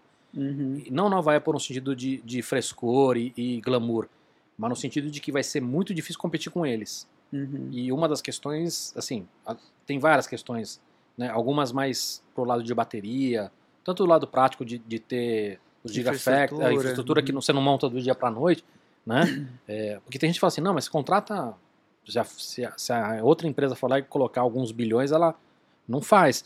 E uma das coisas era a quantidade de horas que esses caras têm, porque a simulação não consegue competir com a realidade, né? Não consegue. Você vê algumas cenas de, de carro Tesla, não sei se você já viu isso, de imagens reais, Uhum. carro voando. Sim, Porque o, carro, ele voa, né? Às vezes ele bate num negócio sim. e sai claro. voando. Tem, Uhum. meu, tem umas fotos no- no- na internet, você já viu, que é um carro que entrou assim num- numa garagem, assim, o carro tá, sei lá, 4 metros de altura. Eu falei, meu, como é que o carro chegou num negócio e, e entrou em 4 metros de altura, assim, é inconcebível. É, por melhor que seja o simulador, né, cara, alguém parametrizou ele, alguém falou, cara, o, a, né, a chance do carro vo- voar é, é minúscula. É. Então, É. Agora, tem uma outra coisa também, né? Quer dizer, talvez ele chegue em, em- em autônomo, em full autônomo, mas só para uma região, né? pois é, o, aí, que, o que limita, o que, o que facilitaria muito para entregar esse au- totalmente autônomo. Que é o que você falou, puta, vem pro Brasil aqui, é outra história, né? exato, cara. é. Mas assim, quando eu tava falando do- da vantagem competitiva da Tesla, é, é a questão da frota, cara. É, mas isso que eu tô falando, a quantidade de horas, eles estão com mais de um milhão de carros, a quantidade de horas que eles têm corridas e todo dia correndo, não dá para competir mais. Não, e ela é, ela é ativa. Vamos supor, é, o Carpac lá, está lá fazendo um modelo novo e ele fala assim, cara, esse modelo tem problema para detectar placa de pare parcialmente coberta. Uhum. Ele pode disparar um comando, falar assim, frota, eu quero todas as fotos de placa de pare parcialmente cobertas. E aí ele leva isso para algum outro sistema para fazer classificação e boas. Exato. É. Assim, ele tem uma capacidade de gerar dado rotulado, dado de qualidade muito maior do que os competidores. E tem uma outra coisa também, né, que algumas pessoas ignoram. O, o, o tipo de, de inteligência artificial que é usado para esse tipo de coisa é por reforço. Ou seja, ele vai precisar estar em constante, vai demorar, vai demorar um bom tempo até que você fala assim, não preciso mais mexer nisso. É uma mistura, na verdade, né? Ele tem vários sistemas. Sei lá, tem um sistema que está identificando coisas. Tem um outro sistema que pega essas coisas identificadas e tenta tomar uma decisão. Tem uma série de sistemas que estão rodando ao mesmo tempo, né? É, Essa questão do reforço pode ser... é, toda hora ele pede para você é, voltar a dirigir. Por quê? Toda vez que ele tenta ir para um lado e você corrige, você está dando informação, né? É. Agora, Então- eles optaram de não usar o LiDAR, né, por ser muito custoso e Uhum. porque a imagem é muito melhor. Mas é também um- uma decisão também polêmica, não é? Ah, é, mas por outro lado, se parar pra pensar, a gente não tem um radar a laser, né, na nossa cabeça. A gente, os humanos, dirigindo, usam só visão, né? Então acho que foi meio por essa questão, assim, sabe? Ah, cara, o sistema de visão, o, o ganho que a gente tem usando um sistema que é caríssimo, ele é marginal e é situacional. Ah, ele funciona muito bem na neblina ou funciona Sim. muito bem não sei aonde. Mas até parece que eles têm outros sensores, né? Sim, tem vários sensores. É. Então é. Provavelmente é, é sempre um custo-benefício, né? Às vezes não valia a pena. É. Era melhor ter mais carro rodando, coletando mais dados, fazendo um sistema melhor para todo mundo, do que fazer mais caro o carro e. É, não, acho que nesse sentido ele está fazendo certinho, né? Até a estratégia dele de vou lançar algo mais caro, que vai subsidiar algo mais barato, que vai subsidiar algo mais barato, que vai subsidiar algo mais barato, Uhum, né? Então, hoje o preço que ele está vendendo de carro já é assustadoramente baixo, sim. ainda que seja mercadologicamente um pouco alto ainda, é- já é assustadoramente baixo para o que ele está entregando, né? Sim. Maurício, é, emprego. Para qualquer lado que a gente vá, seja universidades pelo mundo inteiro fazendo pesquisa séria, consultorias no mundo inteiro fazendo pesquisa séria, né? É, lá em Davos os caras sempre falam sobre isso. E a notícia que vem é inteligência artificial vai comer uma quantidade de empregos absurda. Tem lugar que fala que é 70%, tem lugar que fala 85%, tem lugar que fala 90%.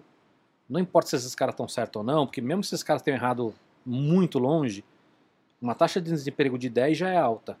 Uhum. Se virar 40, já é uma catástrofe. Sim. E aí? Cara, e aí que não tem resposta, né? Na verdade, o que é, tem muito, na verdade, tem muitas respostas. Então, por exemplo, o primeiro questionamento que eu acho interessante é: o trabalho é a sua vida? Mas você não está indo muito longe? O Harari fala sobre isso. Uhum. E, e ele fala um negócio muito interessante que é: a partir do momento que o você talvez não tenha mais emprego no futuro, qual o seu propósito de vida? Porque tem muita gente, eu conheço muita gente, você deve conhecer muita gente, Focas deve conhecer muita gente, que o propósito de vida do cara é o trabalho. Ele talvez até não saiba sobre isso, mas quando o cara, se o cara perde a profissão e o emprego, ele não sabe quem ele é. Uhum. Eu entendo o que você está falando. Mas isso é porque a gente ensinou, né? Já lá, muitas gerações. Tudo, tudo bem, mas eu tô falando de uma coisa mais prática. Antes de chegar nessa história de propósito, o cara que não, não vai ter comida na mesa, ele não vai estar preocupado, ah, eu não sei quem eu sou. Ele vai estar preocupado, meu, eu tô sem emprego, Sim. não tenho grana para comprar comida. Uhum. A, a- a primeira pergunta é, você acha que é catastrófico assim? Cara, depende de como a gente optar fazer, né? Porque assim, Gente quem? A gente é coletivo de pessoas tomando decisão. Tamo bem. Não, por, por quê? Brasil? Governo? É, Tamo bem. Tá resolvido, Focas. É só a gente tomar uma boa decisão Já vou dormir coletiva. bem essa noite agora. não, mas falando sério, cara, pensa o seguinte, ó. É, se eu tenho um, o trabalho chato, ou perigoso, ou é, como é, isso é indigno, Uhum. né? Por exemplo, eu trabalho numa mina de carvão. Exato. Uhum. O dia que tiver robô para fazer isso, a gente Lindo, mas você Lindo. tá vendo o copo meio cheio. meio eu tô cheio. falando do copo meio vazio. Eu tô falando, por exemplo, do advogado. Que, que quando a gente fala disso, muita gente pensa assim: Ah, mas advogado tudo bem. não, mas olha só. Quando a gente fala. Eu fiz um vídeo sobre isso que fez bastante sucesso no YouTube. E uma das coisas que eu vi, a gente começou assim: ah, eu, eu tô bem, porque eu, eu, não, eu não trabalho em fábrica. Meu pai não trabalha em fábrica. Uhum. O que essas pessoas não entendem é que, assim, quando a gente fala de robô roubando emprego, não é um robô humanoide, não é um braço mecânico, não é isso, assim, é um, pode ser um software que vai automatizar o que você faz, e que se você é contador, se você é advogado, se você é engenheiro, e aí fala assim, não, mas não- talvez não substitua totalmente, mas se substitui 90% do que você faz, Já é. a empresa vai mandar 90%. Tudo bem, estou fazendo uma comparação, Sim, uma sim, regra sim. de três meio besta, mas a empresa que você trabalha vai mandar 90% dos engenheiros embora. Né? E, enfim, Cara, mas essa é a história da tecnologia, né? tudo bem, mas tem uma diferença, né, Maurício? As coisas estão muito rápido. Quando a gente olha para a Revolução Industrial lá atrás, é, isso, isso demorou um tempo e a gente teve. Demorou um tempo, inclusive, para se perder os empregos. Uhum. E você teve a substituição por serviço. Sim. Então, ainda que você tenha uma, uma barrigada, isso foi mais suave. O que nós estamos falando é, primeiro, uma velocidade muito rápida para acontecer isso. Uhum. E segundo, muita gente acreditando que a substituição não virá. Porque, como a inteligência está avançando ainda mais, até os novos empregos que surgiriam seriam substituídos. Sim. Cara, isso pode acontecer, né? Isso pode acontecer, mas é, eu não vejo tão catastrófico. Pensa o seguinte: quanto tempo demorou para surgirem YouTubers? Depende do que você está falando. Pode ter sido, a resposta pode ser muito pouco tempo Uhum. ou muito tempo. É, Qual que é o seu parâmetro, entendeu? Se você está falando assim, ah, do começo da internet, aí é muito pouco tempo. Uhum. Não entendi seu ponto. Não, o meu ponto é toda vez que a tecnologia, é, a tecnologia, ela faz, ela transforma o, o cenário. Ok. e a gente vai se dedicando a atividades cada vez ou mais suple- supérfluas ou mais complexas. Tá? Tá? Então, olha, pensa, volta lá no caçador-coletor ou no, no primeiro fazendeiro. Uhum. 90% do tempo do cara era ralar, cavar o chão, é, pegar praga, espantar bicho. Ele não, não tinha tempo para se dedicar a outras atividades. né? E é, é justamente, foi justamente a tecnologia que deu mais tempo para ele se dedicar a outras coisas. Ele ocupou esse tempo e, e ele não ficou ocioso. Né? Então essa é um pouco daquela que você estava falando que é a promessa que a tecnologia dá Uhum. mais tempo, ela dá mais tempo. Só que, como tá todo mundo meio que competindo, né, no, no, no mundo que a gente tem hoje, o seu tempo livre você vai usar para investir em você mesmo, geralmente em conhecimento ou qualquer outra coisa. Uhum. Então é meio que um ciclo virtuoso ou vicioso, não sei ainda dizer com certeza, mas É. É. É, é assim, eu, eu, eu acho que a grande questão aí não é a gente decidir se vai acontecer ou não. uhum, Porque a gente não sabe. É. No final é só uma opinião. sim, Acho que a grande questão é, é a gente entender algumas coisas. Então, por exemplo, como é que a gente se prepara para isso? Né? E aí uma das perguntas mais comuns de aparecer é aonde que o ser humano é melhor do que o computador? Ou que a máquina? Ou que a inteligência artificial? A máquina não faz julgamento hoje. E é por isso que eu acho que a gente precisa Ela faz. Qual, você tá falando do Terminator? Não, mas você tem só. Tudo bem, eu tô, eu tô te sacaneando aqui, mas você tem hoje, é, inclusive casos conhecidos de viés Uhum, de, de, de, de- sistema de inteligência artificial ajudando juízes a tomar decisão. Sim. né? Ajudando ou não, né? Também questionável. Ah, não, não, sim, mas digo, ajudando, às vezes com um viés, ou seja, fazendo Uhum. escolhas erradas, mas de certa forma. Explica melhor o que é não fazer julgamento. Porque quando É. você fala, é muito, a palavra é muito genérica, ela pode dar entendimento errado. Sim. É, o que eu estou dizendo é, é- ela não.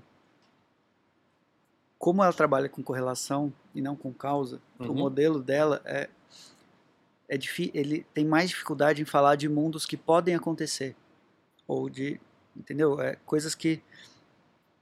Ver o que vai. Como que as coisas se desenrolam se você tomar aquela decisão. Tá? Então, eu acho que por um bom tempo ainda, pelo menos com a tecnologia atual, é, as pessoas que têm que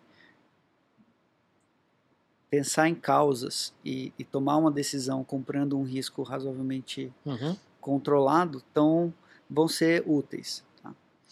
É, outra coisa que vai ser útil é tudo que demanda contato humano. Um- uma enfermeira, um fisioterapeuta, uma, Uhum. Cara, as máquinas ainda são muito toscas, os robôs são. é, enfim. Quem vai se dar bem com isso é o Focas, que adora um contato humano. Vai ser o paraíso na Terra. Você, você tinha falado sobre né, ah, essas decisões. Quando essa discussão acontece, uma das, uma das coisas que eu li que é muito interessante é decisões de curto prazo. Por exemplo, tem que tomar uma decisão em um segundo, Compra ou vende alguma ação agora. deixa para a máquina. Uhum, Decisões de, de longo prazo, o que, que minha empresa vai fazer nos próximos cinco anos? uhum, Ou qual a decisão de carreira que eu vou tomar, etc e tal. Deixa para os humanos. Eu acho que isso é uma maneira legal de, de dizer onde que a máquina é melhor ou pior do que o ser humano. No estado atual. Agora, tem outras coisas também, né? É, Depois a gente vai falar de, de AI forte e tudo, mas Uhum, hoje a AI é muito específica para uma tarefa. Ainda Sim. que você tenha i- i- inteligências artificiais que já fazem 3 e 4, mas ainda assim é muito restrito. Né? uhum. você juntar uma área com a outra, que tem a ver também com criatividade, é uma coisa que o humano é mais forte. Sem dúvida. E o próprio aprendizado, cara. A gente fala assim, ah, a máquina aprende, faz coisas incríveis, mas ela precisa de dezenas de milhares de exemplos. Uhum. Uma pessoa que sabe fazer uma coisa, sei lá, vamos supor, você comprou um modelo novo do carro que ele tem um botão novo. Alguém vai te falar, ó, esse botão serve para isso. Você fala, ah, legal, acabou. Você não teve que ficar apertando o botão mi- milhares de vezes e vendo o que, que ele fazia, se estava certo ou não dava. E entendeu? milhares de situações e milhares de É. tudo. Né? Eu acho que essa questão do aprendizado tem coisas que a gente aprende muito rápido e a gente consegue transpor o aprendizado muito rápido.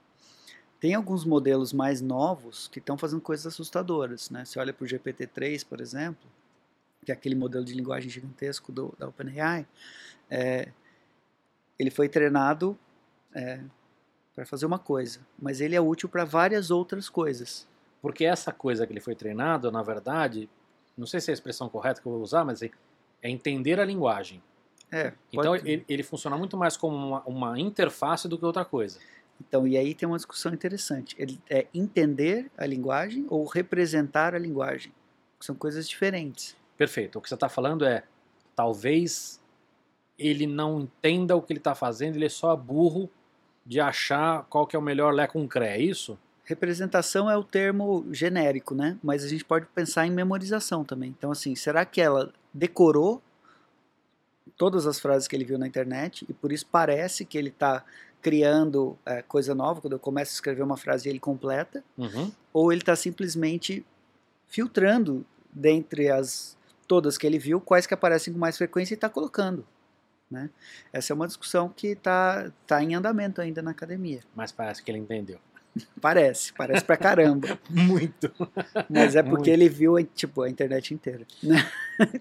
Então, eu, eu quero entrar nisso também, mas assim, é, o que eu acho que é, é muito poderoso nessa história, eu falei de interface, que é o seguinte, os exemplos que a gente vê desses caras, é, os que eu achei mais legal era de interface.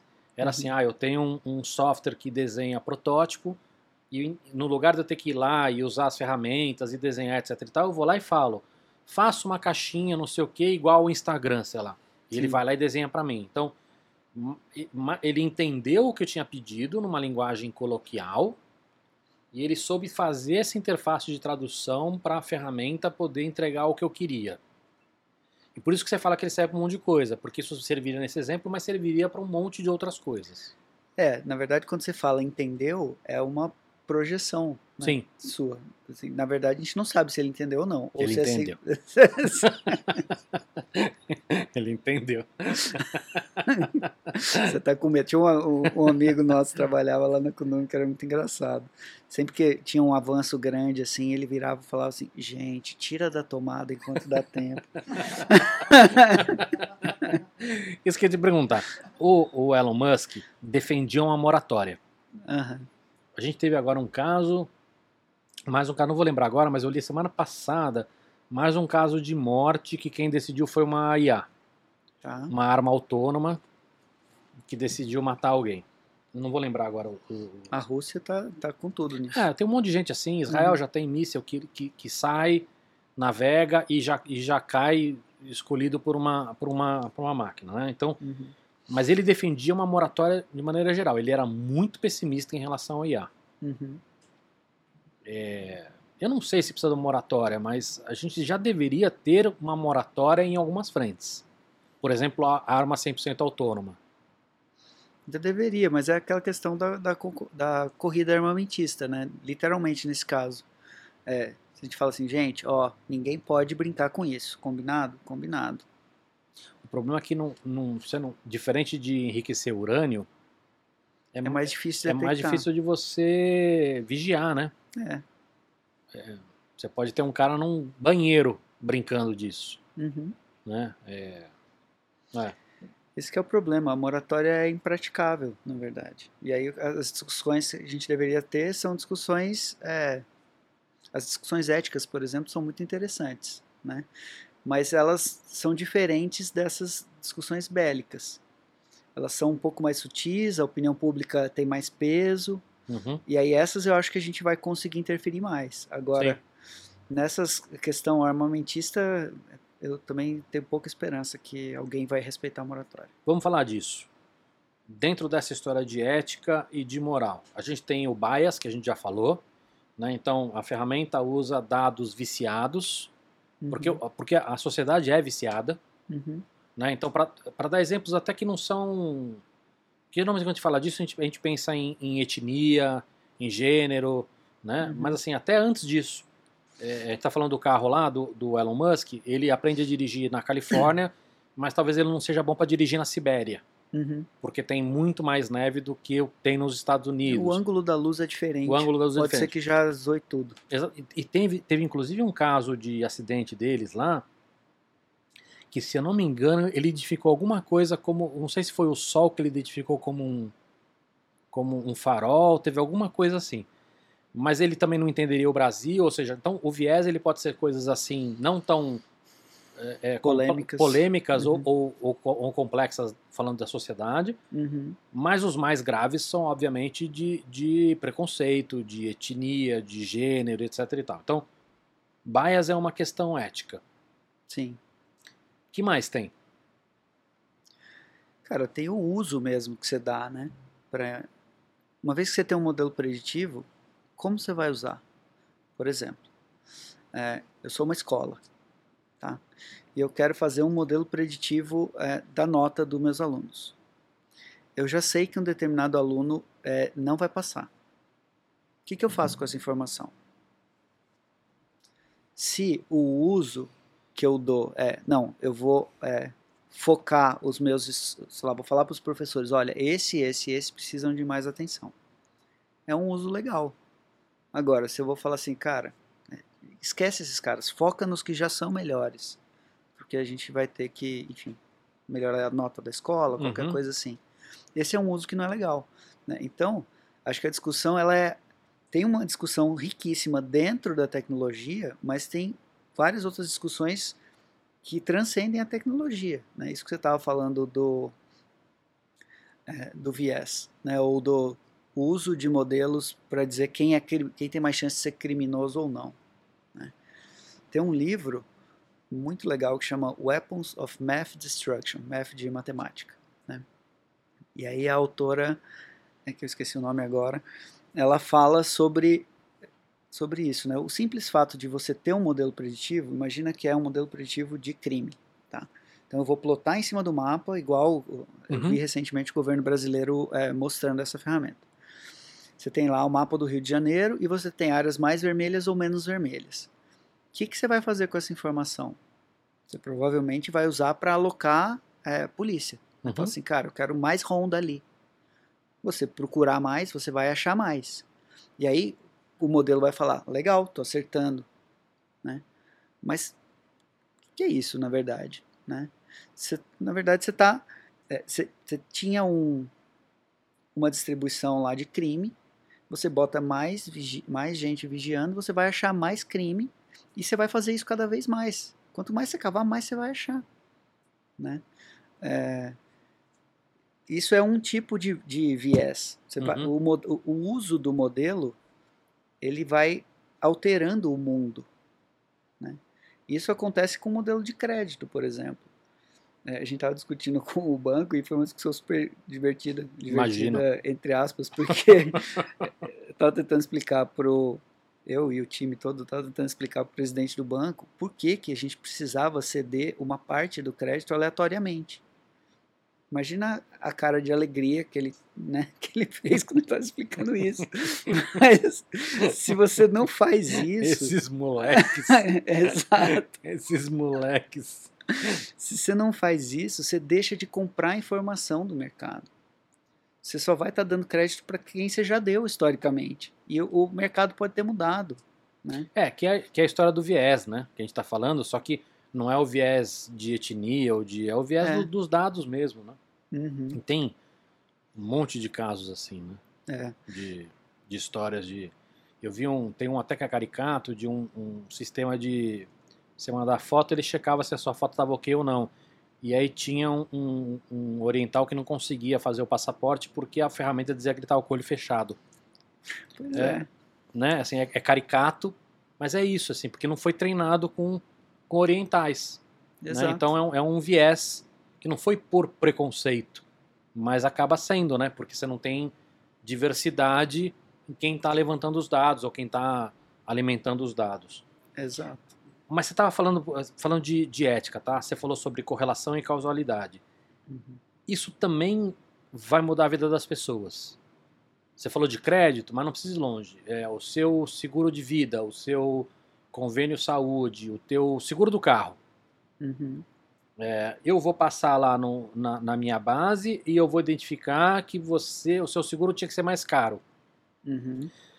Mas de repente porque tem um dado ali que eu não sei se, se é causa ou consequência, né? Ou, se, ou se, se essa correlação faz sentido ou não, Uhum. mas que ninguém se preocupou em falar se tem sentido ou não. Ah, tá ali. É só o, o preço do seguro do carro. Ninguém vai reclamar disso e, e mais, ninguém nem vai ter como reclamar disso. Enquanto você não tiver uma legislação que, que, que obrigue a empresa a explicar a IA dela. Exato. É, Essa é uma outra questão, né? Porque assim, é, eu enquanto consumidor gostaria de saber, sei lá, se eu tive meu crédito negado, eu quero saber por quê. Mas é mais sutil do que isso, Maurício, porque o teu crédito não foi negado, nem o meu. Mas eu tenho uma, uma taxa muito melhor que a tua. Primeiro Sim. que você nem sabe qual é a taxa, mas mesmo que a gente seja amigo, e eu falar pra você, a minha taxa foi X melhor que a sua, são tantas coisas, entendeu? Sim. Que Não, e tem o outro extremo, né?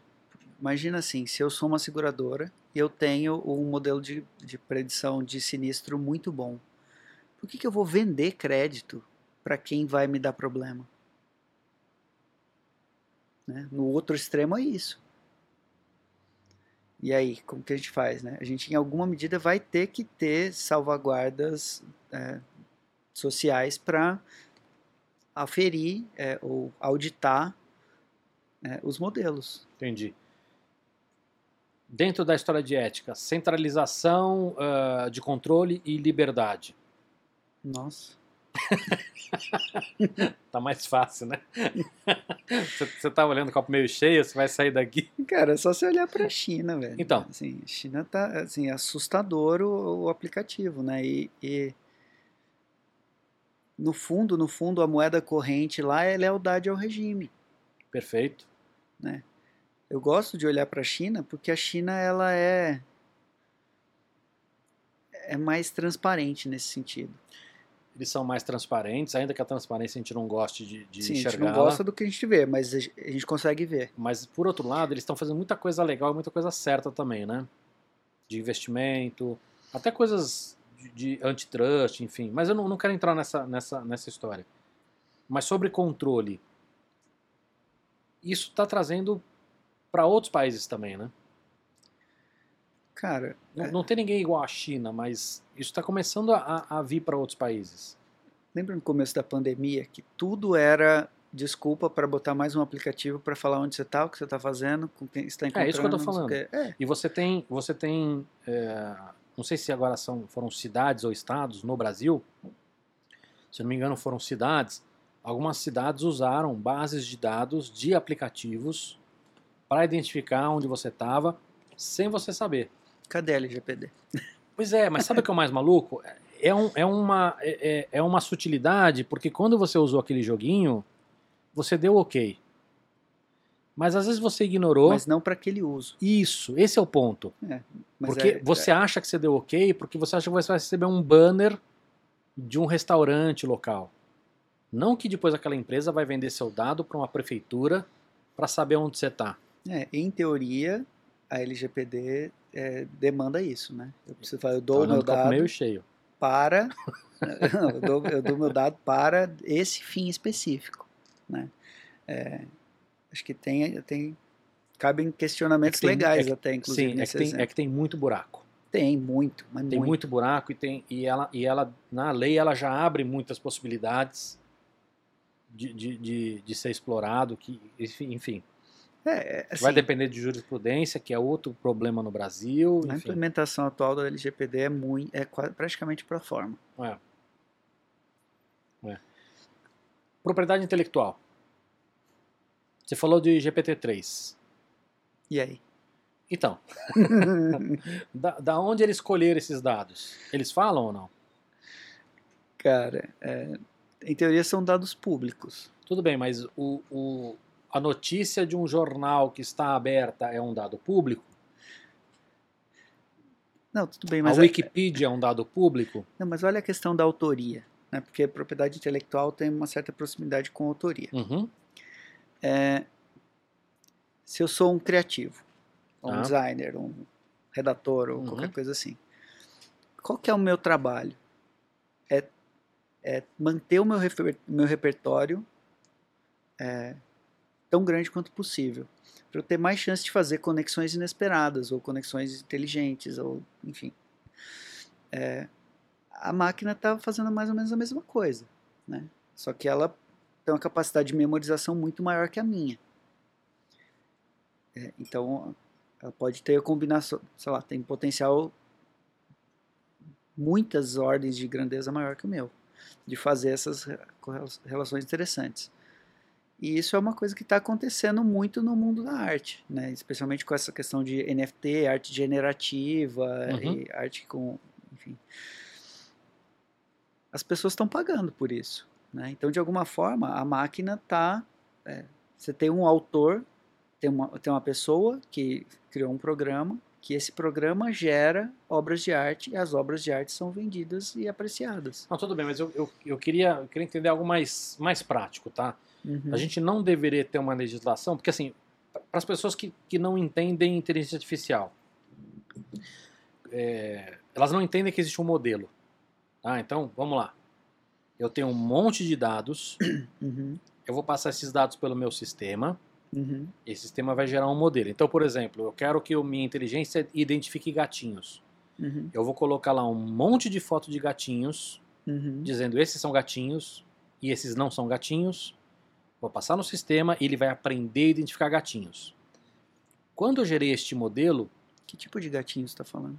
Gatinhos fofos. Tá. Quando eu gerei esse modelo, eu posso jogar fora as fotos de gatinho. Pode. E aí, se amanhã de repente alguém falar, pô, mas essa, essa inteligência usou as fotos de gatinho que eu fiz. Uhum. Então eu, eu quero uma parte do crédito dessa, uma grana que essa ferramenta está usando para ganhar dinheiro, porque ela usou as fotos que eu botei no Flickr de gatinhos. Eu, eu tiro foto de gatinhos fofos a vida inteira. Uhum. E eu tenho certeza que daquelas minhas 3 mil fotos de gatinho, eles usaram todas. Uhum. É, é, eu não tenho como processar os caras, porque eles jogaram fora esses dados. Ah, a, tá. minha, a, minha, a, minha, pergunta é, e eu, eu, sei que fazer essa volta está é, é, tá sendo trabalhado, mas é mais complicado, mas minha pergunta é, não deveria ter uma legislação para obrigar as empresas a guardar esta base para comprovar como elas fizeram isso? Eu acho que sim, tá? Mas a, a questão é, é, uma questão legal, né? Porque se, se a pessoa já autorizou, vamos supor, um exemplo que você deu do, no Flickr, autorizou expor e usou o Creative Commons como licença, uhum. você já mas não tem posso, mais o que fazer. Sim, mas eu posso né? ter usado lá o Creative Commons dizendo o seguinte, que você pode usar desde que você dê crédito e desde que não seja uso comercial, por exemplo. Sim, sim. Mas eu ainda assim acho que você usou no seu sistema. É, cai de novo na questão da auditoria que a gente falou. Então, mas isso é uma das coisas que deveria ter, esse amadurecimento deveria fazer parte, da gente ter essa, essa, essa, essa base guardada para uma futura auditoria. Sim. Porque hoje não tem legislação para isso. É, é, tanto é que, assim, tem uma discussão interessante se os, os, bancos de dados que são usados para treinamento deveriam ser imutáveis ou não. É justamente isso que você está falando. Né? Porque pensa num, num dado tabular. Uhum. É, imagina que é um. Para quem não sabe o que é dado tabular, né? pensa numa planilhona de Excel que tem lá. É, os pedidos que eu fiz, quanto eu paguei, etc. e tal. É, esse dado ele pode ser alterado Pode ser que, é, como isso está guardado em tabelas diferentes, o preço do, da Coca-Cola mudou. Uhum. Né? E isso para machine learning é terrível, porque ela foi treinada com um preço e aí hoje o preço é diferente. Isso significa que precisava ajustar alguma coisa, mas eu nem sei disso, porque alguém mudou e não me contou, né? Então acho que tem essa questão que você está falando de permitir que o dado seja auditável mas tem também questões mais concretas e práticas. Ah, quando que eu preciso disparar um novo retreinamento? Como eu garanto, enfim, como eu vamos supor que durante o tempo tem um, um pedaço do tempo que é mais útil. Como eu, eu congelo esse pedaço para usar sempre que eu quiser? Enfim, tem várias questões tanto legais quanto técnicas aí que apontam para a imutabilidade de dados. E a dificuldade que a gente tem, a gente viu isso agora com redes sociais, é que quem está fazendo lei, quem está legislando ou quem está regulando, não sabe nem ligar o computador. Estou exagerando, mas a gente viu coisas no Senado norte-americano que é mais evoluído que o nosso, que era de chorar. Não, no nosso, é, assim, acho que eu não posso comentar porque senão a gente vai ter que editar o vídeo.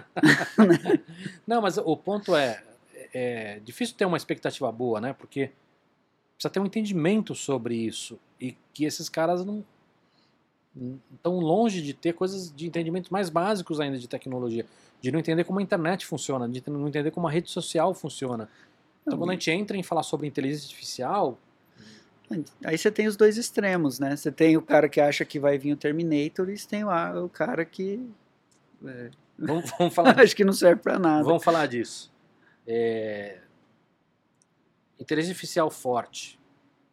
Né? O, o- o- Vai, vai, vai chegar ou não? Você acredita que a gente vai ter?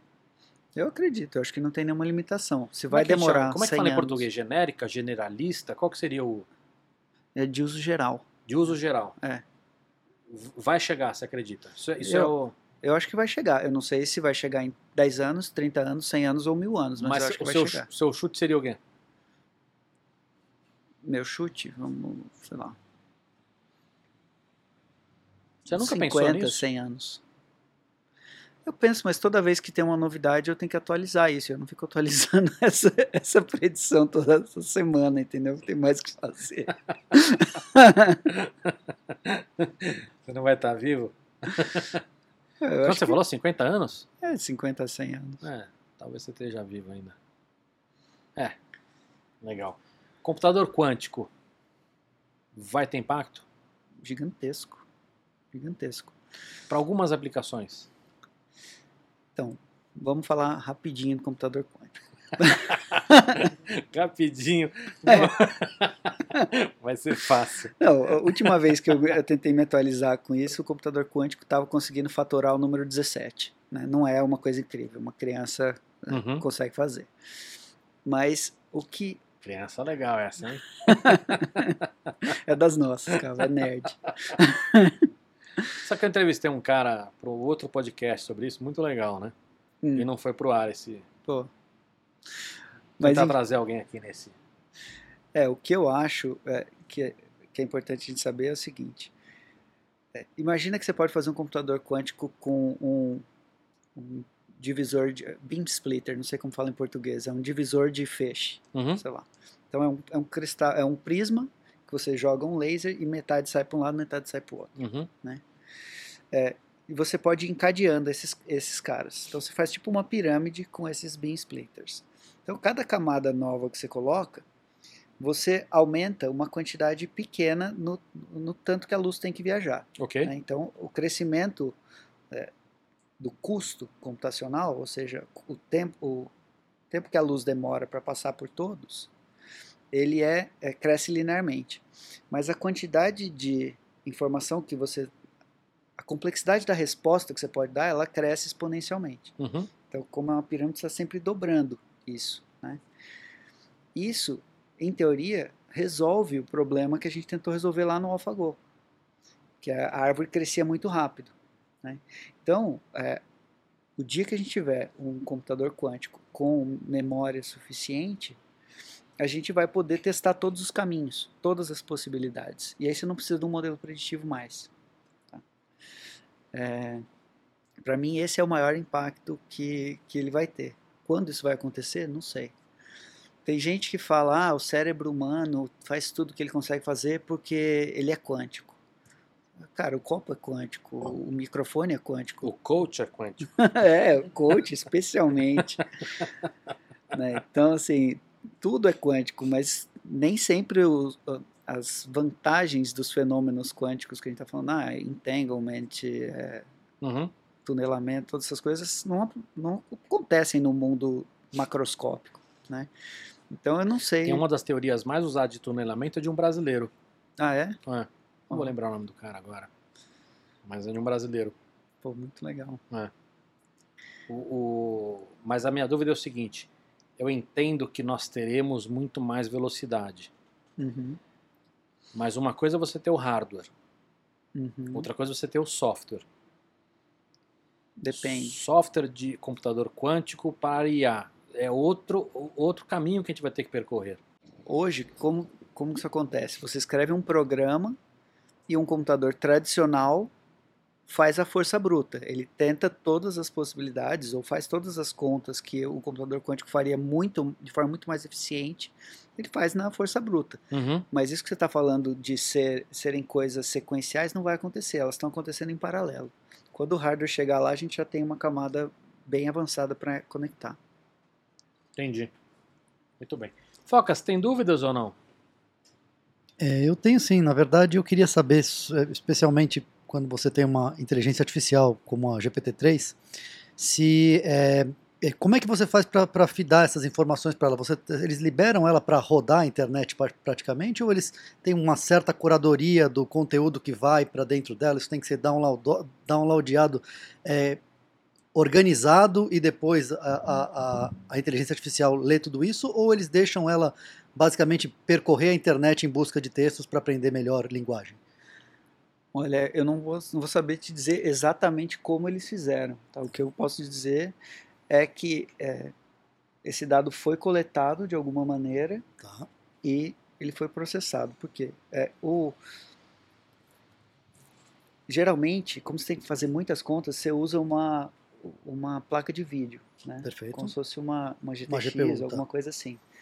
Porque ela consegue fazer é, cálculos matriciais. Então, o que, que é isso? Em vez de você fazer uma sequência de contas, você faz isso em paralelo. Você vai ter várias. é, pensa no Excel, né? Tá. Cada célula do Excel é como se se tivesse uma continha. Então, em vez de você passar célula a célula fazendo uma conta depois a outra, depois a outra, depois a outra, se você Uhum. consegue encaixar isso na placa de vídeo, você já vai encaixar tudo de uma vez e a resposta vai sair de uma vez só. Perfeito. Então, é, o tempo de coleta dessa informação provavelmente é muito mais lento do que o tempo de processamento. Então, eu acho que eles coletaram um monte ou fizeram pacotes grandes, depois foram processando. Mas acho que a, a dúvida dele tem mais a ver com se é um aprendizado supervisionado ou não. O que ele quer dizer assim, uma coisa é É não supervisionado. é não supervisionado, ou seja, eu coletei toda aquela informação e, e botei no sistema para rodar. Porque não dá É. para você fazer uma curadoria, dizer assim, ah, isso aqui é isso, isso aqui é aquilo. É, vamos, acho que vale a pena a gente deixar claro isso, né? Quando você dá o exemplo do gatinho, então eu tinha um monte de fotos. Tinha foto de gato e foto de não gato. Certo? Então eu falei, isso é gato, isso não é gato, isso é Uhum. gato, isso não é gato. Então eu estou botando um rótulo né, nessas coisas. Isso Certo. é o supervisionado. Agora, o não supervisionado é assim, tem esse monte de coisa aqui. Aprende a resumir, aprende a representar. Sim. Né? Então, sei lá, para fazer um cluster, por exemplo, para fazer um.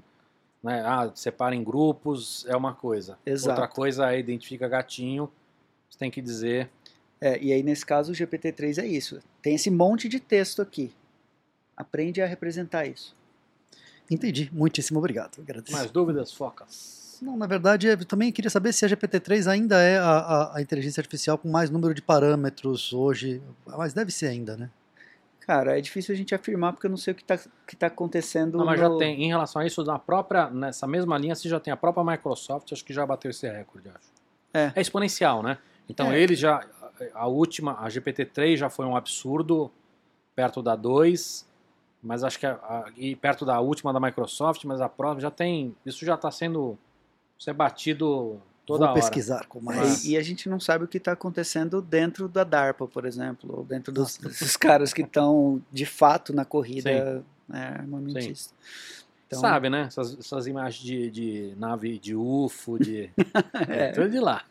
pode ser. É tudo de lá. Mas o que, o que é interessante sobre o GPT-3 é que tem umas estimativas, eles não divulgaram oficialmente esse valor, mas a estimativa é que se você fosse contratar é, tempo de máquina em, em cloud para refazer esse treinamento, você ia gastar tipo, 12 milhões de dólares só, pro só com custo de máquina.